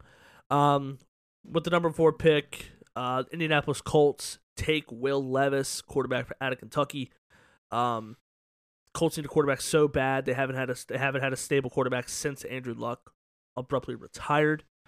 Um, whoever ends up being the new head coach, which it's looking like it's going to be Jeff Saturday. They really messed that one up if that's the case. Yeah, it's it's looking like he's going to be the guy who's going to be taking over there in Indianapolis. Um getting um getting Will Levis is um is going to be a um good way to start. A guy who elevate again elevated play when he was at Kentucky um, getting to play with pe- people on the likes of Michael Pittman Jr., Alec Pierce, Jonathan Taylor. That's really going to help out, um, help you out a lot as a rookie. So ultimately, I think Will Levis is the pick for number four. Yeah, absolutely. Um, they need a little stability at quarterback there. Um, they've they've went through so many quarterbacks over there. You can't keep playing the quarterback carousel and expect it to work out for you. I think they've had what six starting quarterback, six different starting quarterbacks over the last six years to start the season. Uh, I think they've had like three this year. Yeah, they had three different this year, but to start the season, I think they start. I think they opened their first game of the season with six different starting quarterbacks, six consecutive years. Over the years, they've had Matt Ryan, Sam Ehlinger, um, Jacoby Brissett. Talking game one, game one. Oh yeah, well I don't know about that. Jacoby Brissett, Philip Rivers, Andrew Luck, Jacoby Brissett, Philip Rivers, Matt Ryan, Carson Wentz, Matt Ryan, Yep, five straight years. Yeah. yeah, that's bad. and it went Jacoby Brissett, Andrew Luck, Jacoby Brissett. So six diff- six straight years they've had a different starting quarterback week one. So they got they got to break that mold. Yeah, Will Levis is a great pick there. At five, via the Denver Broncos for the Russell Wilson trade, uh, the Seattle Seahawks select defensive interior defensive lineman from Georgia, Jalen Carter. Um, this is just uh, you're jumping up for joy if you're the Seahawks here. Best available on the board. He's probably like the number two or number three prospect in the draft. Honestly, For for for me, it's one A one B with him and Will Anderson. Um, so getting getting arguably depending on what your need is the best player in the draft at five. Yeah, you're you're thrilled. which the Seahawks are jumping up for joy if they're getting Jalen Carter or Will Anderson at five there. Either one they get, they're over the moon about. Um, little help on the defensive side of the ball. They need it. Um, Yeah, offense wasn't the issue at all for Seattle this past season. no, Geno Smith played very, very well for them. Um, so Jalen Carter at five. Love that pick for the Seahawks. Yep. Um, they're jumping up for joy if that's the case. Uh, moving on to number six, uh, the Detroit Lions via the uh, Los Angeles Rams from the Matt Stafford trade. Um, they're going to take Christian Gonzalez, um, the cornerback out of Oregon. This is not a guy who is slated to go this high, but with needing um, needing secondary help so bad, uh, they go with who is my number one corner in the draft. Um, long, athletic guy. He's six three. He's fast as a deer. Um, and he's got a lot. He's got a lot of. He's got a lot of room to grow as well. So I think ultimately that's a great pick by Detroit, getting somebody to help out that secondary. Because again, similar to Seattle, offense was not the issue, No. and really as the season progressed, the pass rush wasn't the issue either. The front seven was not the issue. Mm-mm. It became it was it was the secondary that was that was a big issue for the team. So, um, Christian Gonzalez, number six overall, a guy who hopefully will fill that role that Jeff Okudah should have done when he was drafted number 3 Mhm. Um, I think they, I think they get a home run here with Christian Gonzalez. Yeah, I hope so. The Lions are a good team. They're easy to cheer for. A little bit of a little bit of a reach, Sure. but if you know this is the guy that you want, I mean, they pick sixth and they pick 18th. Mhm. I mean, you could possibly move up from 18, but You could also move back from six. you very well could. But I think sitting there, taking the guy that you know that you're going to want, I mean, there's probably guys that are higher upside after him who could have better careers. But I think ultimately that's the that is the best pick possible that the Lions could make at six. Fair enough. Um, at seven, this is another team we contemplated a trade for. Um, Las Vegas Raiders sitting there at seven. Uh, they have a lot of different needs. They're planning on moving off of Derek Carr. What they do at quarterback is really up in the air. Is it Jarrett Stidham? I hope not. Um, from from just a fan of the game, I don't want to see Jarrett Stidham versus Patrick Mahomes, Justin Herbert, and Russell Wilson uh, six times a year. That just doesn't seem like that's fun to watch. Um, Uh, depends on your definition of fun. well, that's true. I mean, if you want to see s- some poor white kid get the shit kicked out of him six times a year, then then yeah, I mean that might be that might be a blast for you. Yeah. But I mean, pop off, get your rocks off, do your thing, whatever. I don't care. Like if that's what you're into, that's what you're into. But I mean, there's a lot of rumors of Tom Brady going there. If I've heard one thing as serious as like if Tom Brady um doesn't play for the Raiders, he's retiring. Like I've seen I've I've heard a rumor as as serious I've, as that. I've, I've seen that rumor too. Yeah. I don't know if it's that deep. I could, you know, that's just my opinion on it. But um, So I have them taking tackle from Ohio State, Paris Johnson Jr. I don't necessarily believe that he's the best tackle in the draft, um, but I think he might be the safest pick for them. Um, I still think Peter Skoronski is the best tackle in the draft. That's just my opinion. But I've also seen a lot of rumors of the fact that teams, some teams are a little worried about his size and that he might be a little undersized. They might move him into guard. If that's the case, you probably still end up with a phenomenal guard, whether it's pr- Yeah. probably a left guard because I think he's a natural left tackle. Yeah. You probably slide him into left guard one spot, and and he'd probably turn out just fine. Um, but I have Paris Johnson Jr. just a steady rock out there at left tackle for whoever you have at quarterback. Um, phenomenal pick. They need offensive line help, especially after whiffing, whiffing just so terribly on Alex Leatherwood. Yeah, for sure. Um, so getting somebody to share out that line that'll definitely help out. Whoever the whoever the fuck the quarterback is. Yeah, whoever it is will benefit from having Paris Johnson Jr. there. Uh, number eight, Atlanta Falcons. Uh, I had them take a Myles Murphy, the edge rusher out of Clemson. Um, defense has been an issue for Atlanta for the longest time now. Uh, they just can't seem to really hit on anybody outside of AJ Terrell. Um, so getting somebody at the top end of the draft who is the second best pass rusher in the draft. Um, you know, he played against top top quality opponents all year long. Mhm. Um, and really had a really had a phenomenal year. Um, I think Myles Murphy uh, will be the eighth pick in the draft here to Atlanta. I love it. Yeah, I think they uh, they need defensive help, and if they don't trade away that uh, that number eight pick for a quarterback, then uh, yeah, they're definitely going defense. Yeah. At number nine, this is uh, the Chicago Bears via the Carolina Panthers from that trade for the number one overall spot. Just talking about him, Peter Skoronski going to the Bears, uh, tackle from Northwestern, um, a little bit of a hometown kid from from up in the area there. Excuse me. Um, they they need offensive line help. I mean, there's just no way around it. Like, yeah, they could use some wide receiver help. I think they're going to be just fine with, uh, you know, Darnell Mooney, Chase Claypool, um, There's plenty of guys in day two that could pick up also. plenty of guys in day two. This is a very deep wide receiver uh, class. There's also some guys on the market that could make their team better. Um, someone like uh, Jakobi Meyers. Jakobi Meyers. That's, who, that's exactly who I was thinking of, Yeah. but I couldn't get his name out. Um, that's still an upgrade for them. I mean, I, I know this offseason is not loaded in the wide receiver department for free agents. Mhm. Um, but there's some guys on the market that, that are trade, you know, potential trade pieces. And there's impact guys. There's there's guys who are going to make an impact immediately. yeah, Jakobi Meyers, Mecole Hardman, Mhm. Allen Lazard. Those Yep. are all guys who you can bring in to help out Justin Fields to make an immediate impact. Absolutely. Yeah, and then there's guys like Keenan Allen, DeAndre Hopkins, potentially uh, Chris Godwin or Mike Evans that are on, like, could potentially be on the trade pieces just because of salary caps. Michael Thomas, Jarvis, Jarvis Landry. Those are also guys who are who are potentially cap casualties as well.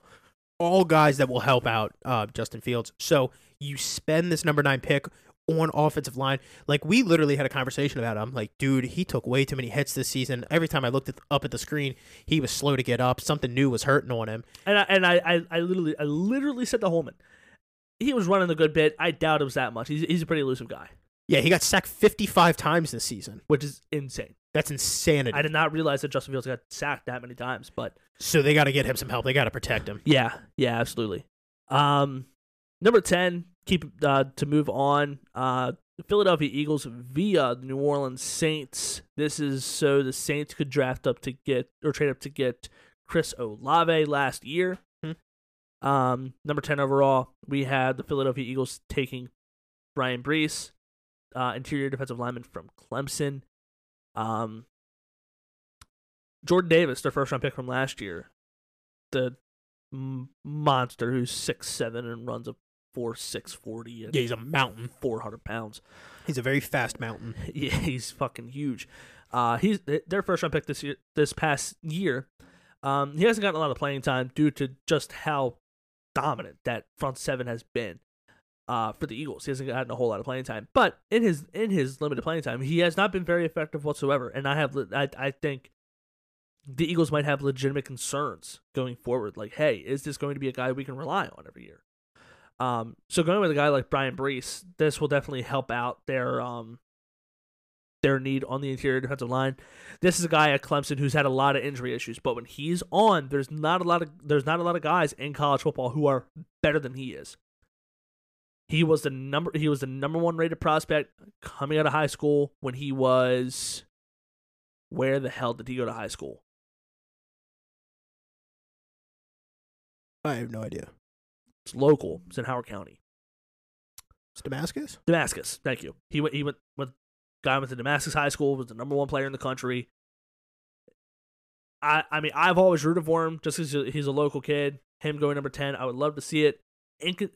Consistency and injuries have been an issue for him, but if he can get healthy and he stay and he stays the dominant, consistent self that he is, this will be a steal at ten. I think. Yeah, Jordan Davis this season played in 13 games.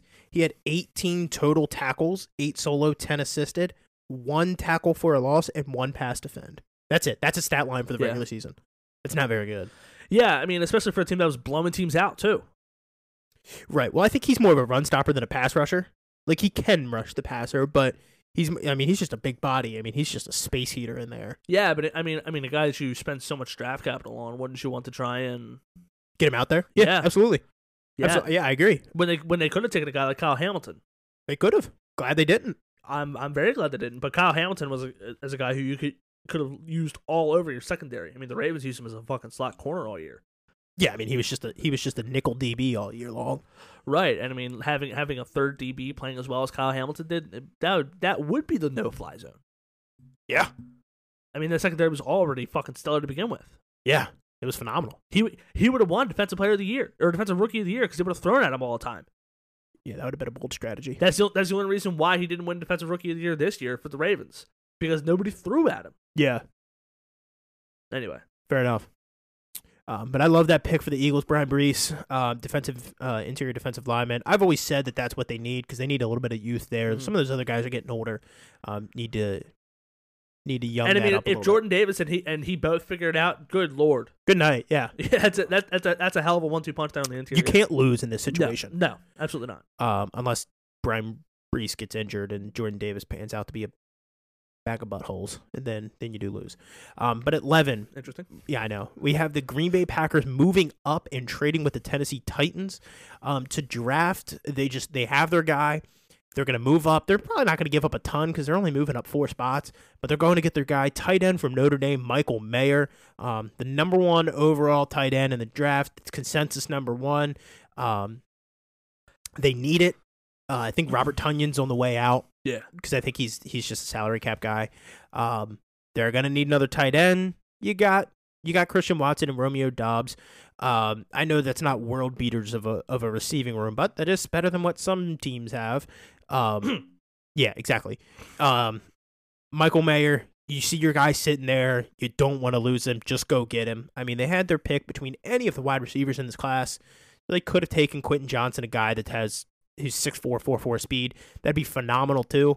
Um, safety blanket. Need a safety blanket. Sure up the end of the line of scrimmage there. Um, for uh, like I was saying, Matt LaFleur's run game. Yeah, Great so- pick. Yeah, I mean, the, I mean, the Packers run the ball so well, like you said. He was a very good blocking tight end when he was when he was at Notre Dame. He's also also catches the ball really well. Blocker, security blanket. Um, could end up becoming one of the best tight ends in the NFL. Yeah. Um, he ha- he has that upside, and his floor as opposed to the other receivers is is much higher Yeah, than, than the floor of the receivers. I mean, his ceiling may not be as high as some of the, as some of these guys who are who are coming out as receivers. Well, sure. I mean, most tight end ceilings aren't as high as a receiver, and they probably shouldn't be. Uh, Right, right, of course. But um, you know, you know, you're getting safe, safe production out of him. You use him right, fifty catches rookie year, I think. Yeah, this- uh, is a rookie that steps into a potentially Aaron Rodgers led offense. Aaron Rodgers doesn't trust rookies really well. Um, I think this is a guy that can win over Aaron Rodgers rather quickly. Yeah, yeah, absolutely. Um, moving on to number twelve. Uh, this is the Houston Texans via the Cleveland Browns from the Deshaun Watson trade. Um, Holman was just talking about him. Quentin Johnston, wide receiver from TCU. I don't really have to say too much more. 6'4", 4'4 speed. Uh, great target there for Bryce Young. Compliment Brandin Cooks really well, who I think is going to be on the move. But if he's not, that's a good one-two punch there. So um, a new shiny toy for uh, Bryce Young to uh, to throw the ball to. Yeah, Can't say no to that. it's a phenomenal pick. Uh, number 13, the New York Jets. Tyree Wilson, edge rusher out of Texas Tech. Uh, this is a guy, he's probably up there in the board. He's probably around the five, six, seven mark as far as like um, where he's at on big boards. Um, he falls to 13. You're over the moon about it. You're not too cool for pass rush. Jets take him at 13. Yeah. Um, a team that would have salivated to have Tyree Wilson at number 14, the New England Patriots, they still get their pass rusher, a guy who was flying up boards right now due to his, I mean, his athleticism is off the charts. His potential is just through the fucking moon. Uh, Lukas Van Ness, uh, edge rusher from Iowa. He's a guy who's flying up a lot of boards right now. I don't know a lot of tape on him. I gotta watch and see what he see what he's see what he does well, see what he doesn't do well. Um, but he's flying up draft boards. I'm hearing a lot. I, I hear a lot of good things about him. Um, I got to see for myself to see if it's worth the hype, but I got him going number 14 overall because that also seems like a Bill Belichick move. It does. Yeah. Yeah. I mean, they're taking a guy like Kyle Dugger in the first round, who was from a D2 college. Second round, What did I say? first. Oh, okay. Either way, he was he was from he was from a D two college, and they're taking him with prime a prime draft pick there. Now I know Kyle Dugger was like he was up there, like Right. he was one of the highest rated safeties, if not the number one rated safety. But taking a chance on a D two kid with a second round pick is a bold strategy. Panned out. It did pan out. It it absolutely did pan out, but that's a strategy only someone as brave enough as Bill Belichick will do. Yeah. Nobody else is taking that pick. Right. Um, at 15, once again, via the Green Bay Packers from them moving up earlier in the draft, the Tennessee Titans select tackle out of Oklahoma, Anton Harrison. Um, they need a they need a left tackle. Um, Taylor Lewan is largely presumed to be leaving in the offseason uh, due to salary cap. He's going to want to get paid. They're not going to have the room to pay him. Um, this was a guy that I could see them taking at 11, but taking someone like Anton Harrison at 11 is reaching a little bit. You fall back four spots. 15. You still get your guy. You're Yep. over the moon about it. This makes sense. Who the hell knows who's going to be quarterback over there? I can tell you it's gonna, not going to be Ryan Tannehill.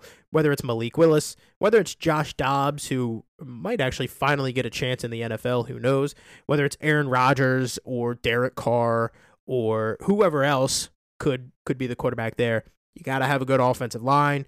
Um, help out that run game with Derrick Henry. Offensive line tackle Anton Harrison.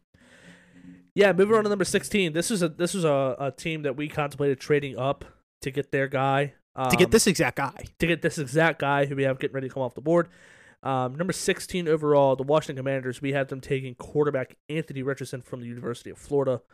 Um, I think if it was, I think if it was different ownership, um, I think they would have pulled the trigger and definitely traded up to get the guy of the future, the guy they want to lead that franchise. Um, I mean, the pro con for Anthony Richardson, I've talked about it before, is Cam Newton. If it pans out, this kid is going to be outworld, outworldly Yeah. like speed. Like he's faster than Cam Newton. He's the same size as Cam Newton, and he's got a rocket. Yeah, I mean they're A competing with fucking rocket. they're competing arm. with the Eagles for the division year in year out. Yeah, if he pans out, this is a phenomenal pick at 16. Um, again, I had to. Uh, we contemplated them trading up to who do we have them trading with? Uh, we contemplated it with. I thought about it with, uh, Detroit. Mhm. Vegas, we thought about it with. Yes, and I thought about it with Atlanta too. I thought about it with Philly at ten. I did too. Yeah. I also contemplated them at one, moving up to one and getting getting a strong like like Yeah. one of the top tier guys. Yeah. Um. Ultimately, they get their guy at 16, Anthony Richardson, quarterback of the future for the Washington Commanders. yeah, it's a great pick. I mean, as as as Commanders being my my second team, that would be a pick that I would love. Yeah, that'd make you happy. Yeah, absolutely. I mean, I'm a, I'm a huge Anthony Richardson fan to begin with. I do like Sam Howell though, and I think with an opportunity, he could pan out to be something halfway decent. Right, of course. I mean, ultimately, I think they'll end up taking a guy, or they'll end up signing a guy along the lines of Jimmy Garoppolo, Mhm.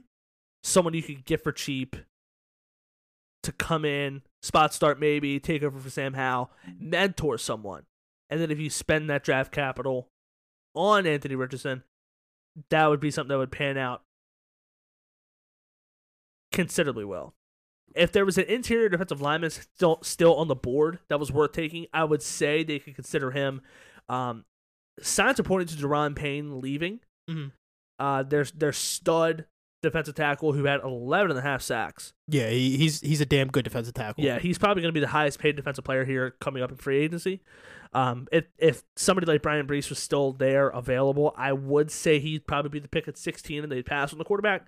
Um, but ultimately, due to due to lack of options. I mean, a corner would be a really, really good pick there as well. Somebody like Devon Witherspoon, who's who's still on the board for us, Joey Porter Jr. They, they could all be, they could both be guys who could go to Washington. But again, Anthony Richardson, 16th overall, Washington Commanders. Yeah, I mean, I really like offensive line help for the Commanders there at 16. That's just me. I th- I think securing up that offensive line is the best move.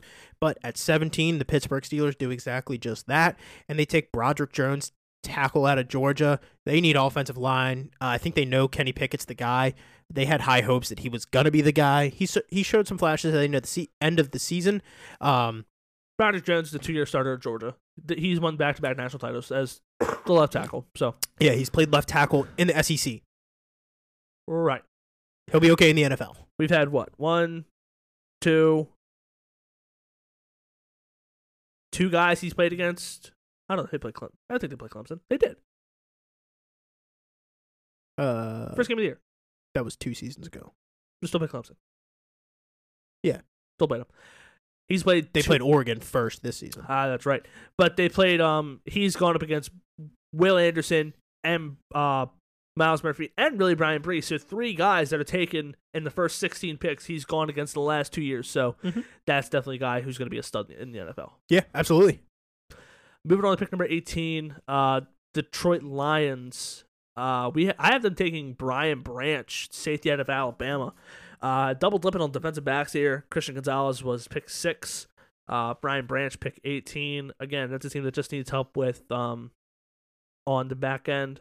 So ultimately, getting I think the best safety in the draft um, at 18, who could who could go as high as the top 10 depending on what your team needs. Honestly, um, getting him at 18, it's that's a hell of a pick for, for the Lions. Yeah, that's a great pick. Great pick there.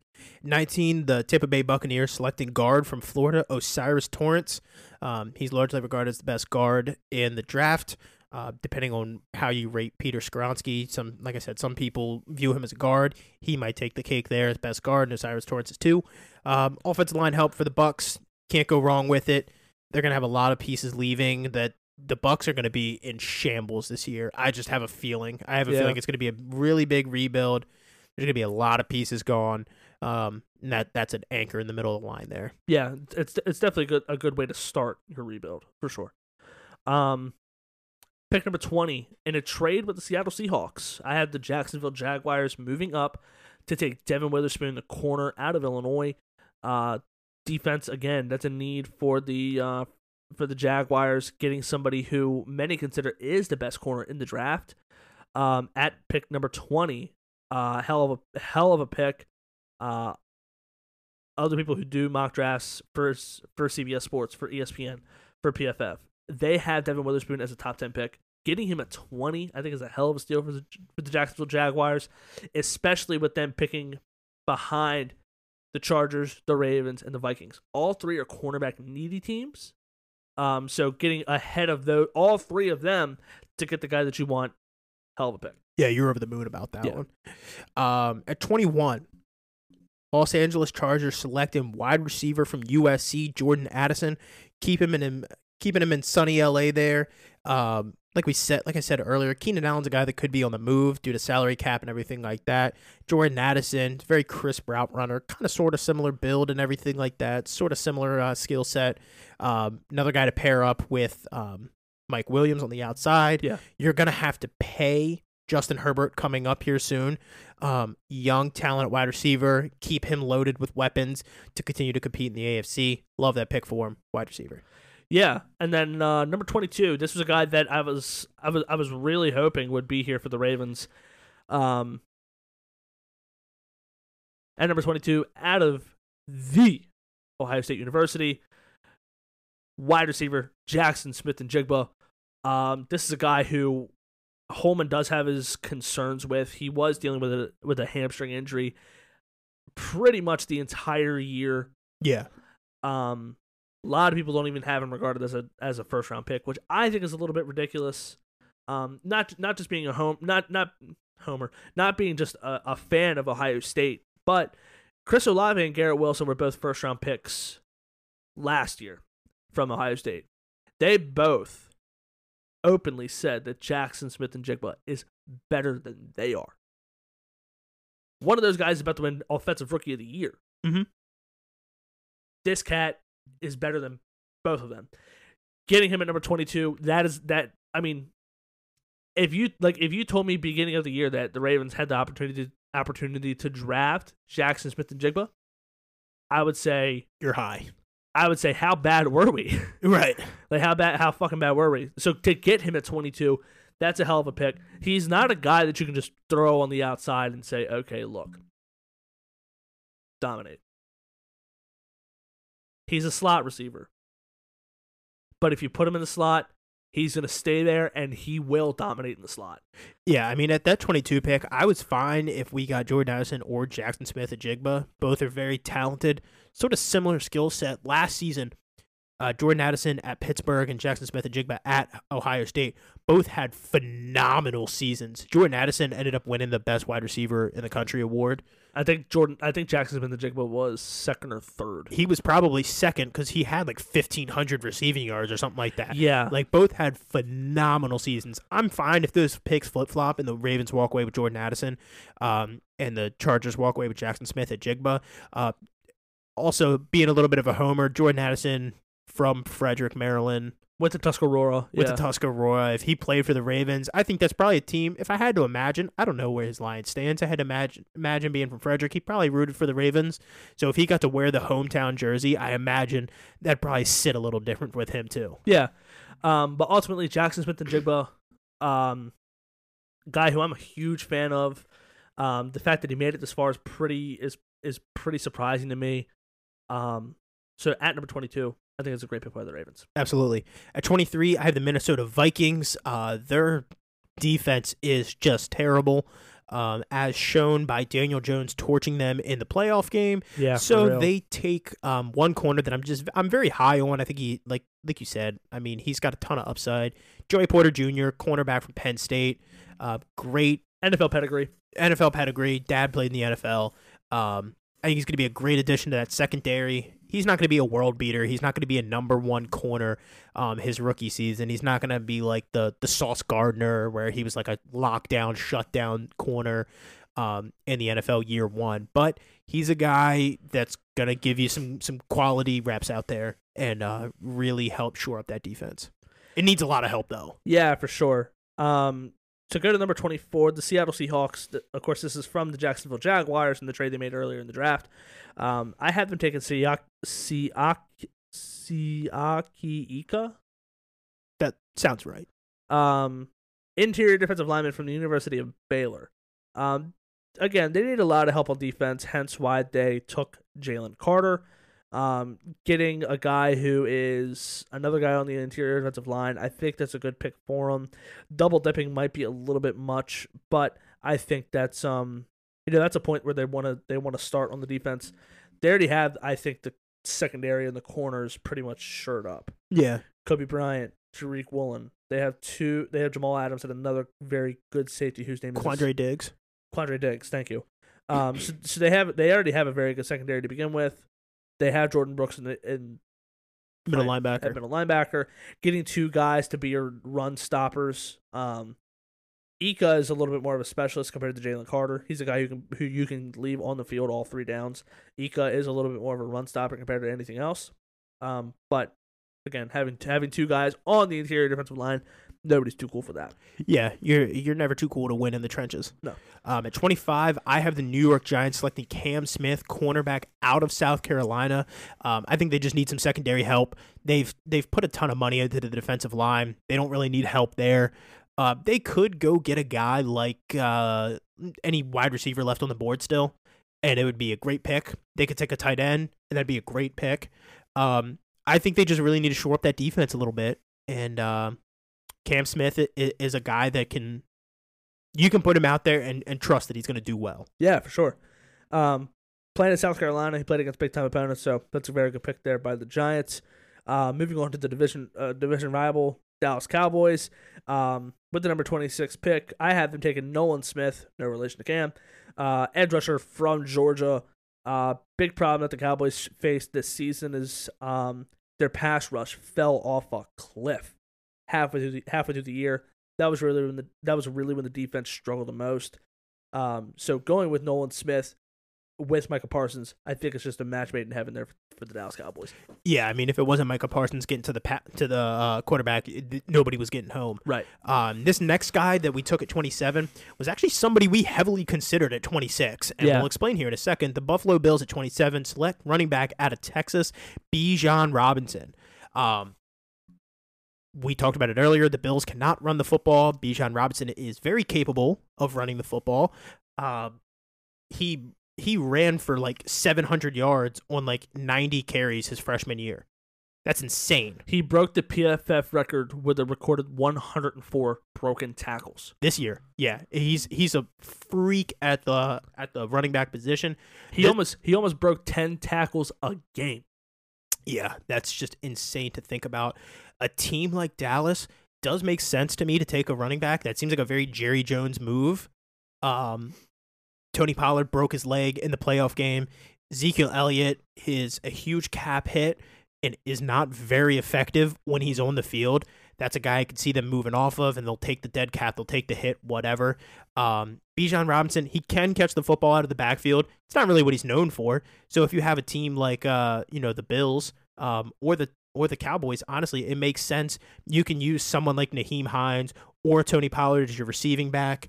Even Devin Singletary for the Bills is very capable of receiving out of the backfield. James Cook too. James Cook um, makes a ton of sense. Bijan Robinson, I could see him going to Dallas, but like you said, they need a running mate for Mike, Michael Parsons. Bijan falls at 27 for the Bills. They are over the moon. Yeah, for a team for a team in the Bills that is supposed to be quote unquote complete, that's uh, the one gaping hole in the team. They don't have a they don't have a running back you can rely on. So having Bijan, who is, I think, a top ten talent in the draft. Yeah. Um, getting him at twenty seven is a hell of a pick. Yeah, running back is just isn't a position that you spend top draft cap. Not anymore. No, Yeah. not anymore. I mean, 20 years ago in the early 2000s, Bijan Robinson's in contention to be the number one pick. Yep. He's he's that talented. Yeah, absolutely. Um, I mean, pe- people compared his skill set to Reggie Bush, Yeah, I've I heard it. which is insane to think about. Reggie Bush is an all-time generational college football athlete. Won a Heisman, but got it stripped from him. Yeah, won a Heisman, but didn't officially win a Heisman. Um, so this th- this that guy is the truth. If the Ravens didn't have such a big have other big needs, trust me, if I would be screaming if we got him at 22. I'd still be screaming now. I'd be a little bit more irritated because we have other bigger needs, but Yeah, I'd be a little upset. but still he's that he's he is that good of a running back. He makes any team better. Oh, for sure. Um, at number twenty-eight, the Cincinnati Bungholes. Um, yeah, I don't care. I'm gonna take I'm gonna take every jab I can. I, I'm here for it. Um, it's looking like they're gonna lose Jessie Bates. I think he's gonna command more money elsewhere. And the uh, uh, again with Joe Burrow's contract coming up, Ja'Marr Chase, Tee Higgins, all those guys, they're gonna need contract extensions. Some there's gonna be people that are the odd man out. I think that's Jessie Bates. With that said, I think they'd bring in Antonio Johnson, uh, safety out of Texas A&M, to fill that Jessie Bates role. Uh, he was a do-it-all guy at A&M, a shit A&M team. I will say that team was shit. Yeah, they weren't very good. Um, but he was one of the very few bright spots that the the secondary was. Uh, they have another guy who's going to go in the, within the first three rounds, Jaylon Jones. Um, Yeah, he's fallen off boards too.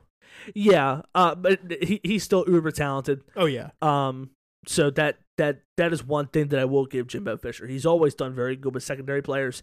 Uh, it's how it was at Florida State with Jalen Ramsey. It's how it is now at uh, Texas A&M with Antonio Johnson.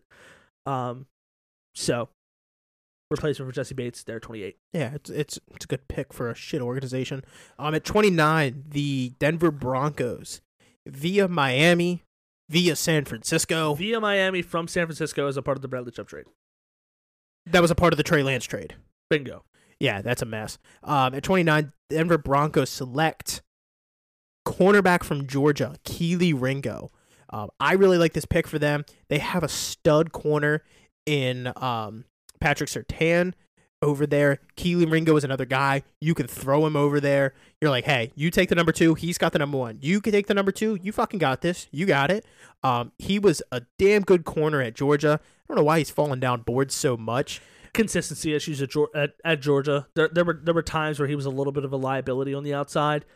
Um, he had trouble with he. I mean, He had trouble in coverage. That's that's the only reason why he's fallen down as far as he has. Um, but with that said, same thing with um, if you if you look back to Broderick Jones, he was a two year starter. Yep. On a two time national championship winning team. Defense was the, defense was the strength of that Georgia team. He had the interception to seal it for the first national championship. Yeah, I mean Kelee Ringo kind of. I mean, he gets. I guess a fair comparison is he reminds me a little bit of like a Trevon Diggs, like kind of like a boomer bust kind of guy. But when he's playing on good night, you don't want to throw his way. Right. And if your option's thrown at Kelee Ringo, which once again, if he's on good night, what are you going to throw? Kelee Ringo or Patrick Patrick Surtain? Yeah, Patrick Surtain, Patrick Surtain, who is always on, or a guy who can be on, can be off. You know, um, I saw a thing that says Kelee Ringo had it over over speed of 26 miles an hour, which means he ran somewhere around 23 miles an hour, which is faster than any ball carrier in the NFL this past season. It's almost a full mile per hour faster. Yeah. So Kelee Ringo's got the speed. He can stick with any wide receiver. Um, I just I really like that pick for him. Another running mate for Patrick. Yeah, that's like Tyreek Hill speed. Yeah. Like legitimately, and this this kid's in college, and he's only going to get better. Yep. So I like that pick for him. Uh, at number thirty, uh, the Kansas City Chiefs. Um, of course, this is all all these these next four picks: Bengals, uh, the Broncos from Miami, from San Francisco, uh, the Chiefs and the Eagles. Those are all dependent on how these four game on how these two games play out uh, this weekend. Um, but right now, the Kansas City Chiefs um, are picking number thirty. I have them taking Zay Flowers, wide receiver out of Boston College.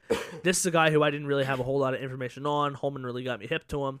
Uh, he's a guy who's flying up draft boards. He's he's super super technical with his routes. Um, looks like he can run any route in the book. He's he's got the speed. He's got the hands.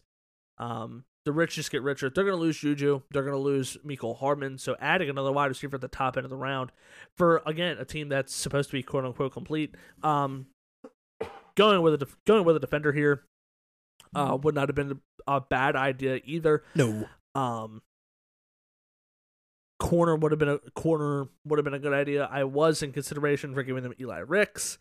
Um, Kelee Ringo probably was going to be my pick for them at number thirty. Uh, but taking Zay Flowers, position of strength, keep giving Patrick Mahomes someone to throw to, because as long as he's throwing to people, trust me, they're going to be a hard team to beat. Yeah, they absolutely are. Yeah, Zay Flowers is a guy that I'm high on.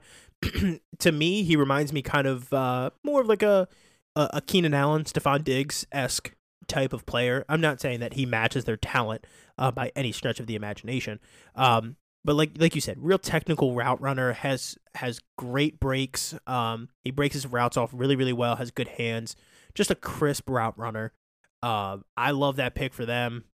Losing a bunch of people, need a good route runner out there. And at 31, Eagles select Eli Ricks, cornerback from Alabama. Um, there's talks about James Bradberry potentially being on the move. Um, if they're going to be able to afford him or not. Excuse me, he might have just been a one year rental for him. Paid off very well. He's played phenomenal for them.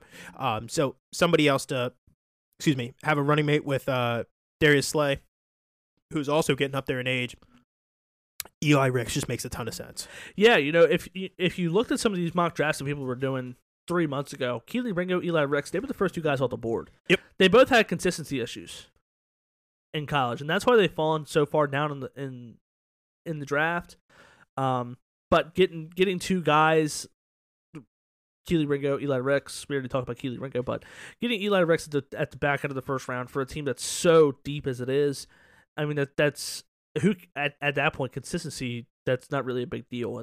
Once you get to the NFL level, you know you'll re- refine your skills, you'll get better, you'll become more technical, and you'll end up that consistency will then become um more pro- more prominent for you as opposed to your old older older ways that kind of got you in trouble more often in college. Yeah, exactly. A lot of mentorship going on there too. Um, he'll he- uh, Eli Ricks will be just fine in the NFL, I, I think. Yeah, for sure. But that is mock draft 3.0. Unlike mock draft 2.0, I will be posting this one for for everybody to see. Let us know what you like, what you didn't like. Um, one thing that Holman and I did talk about, um,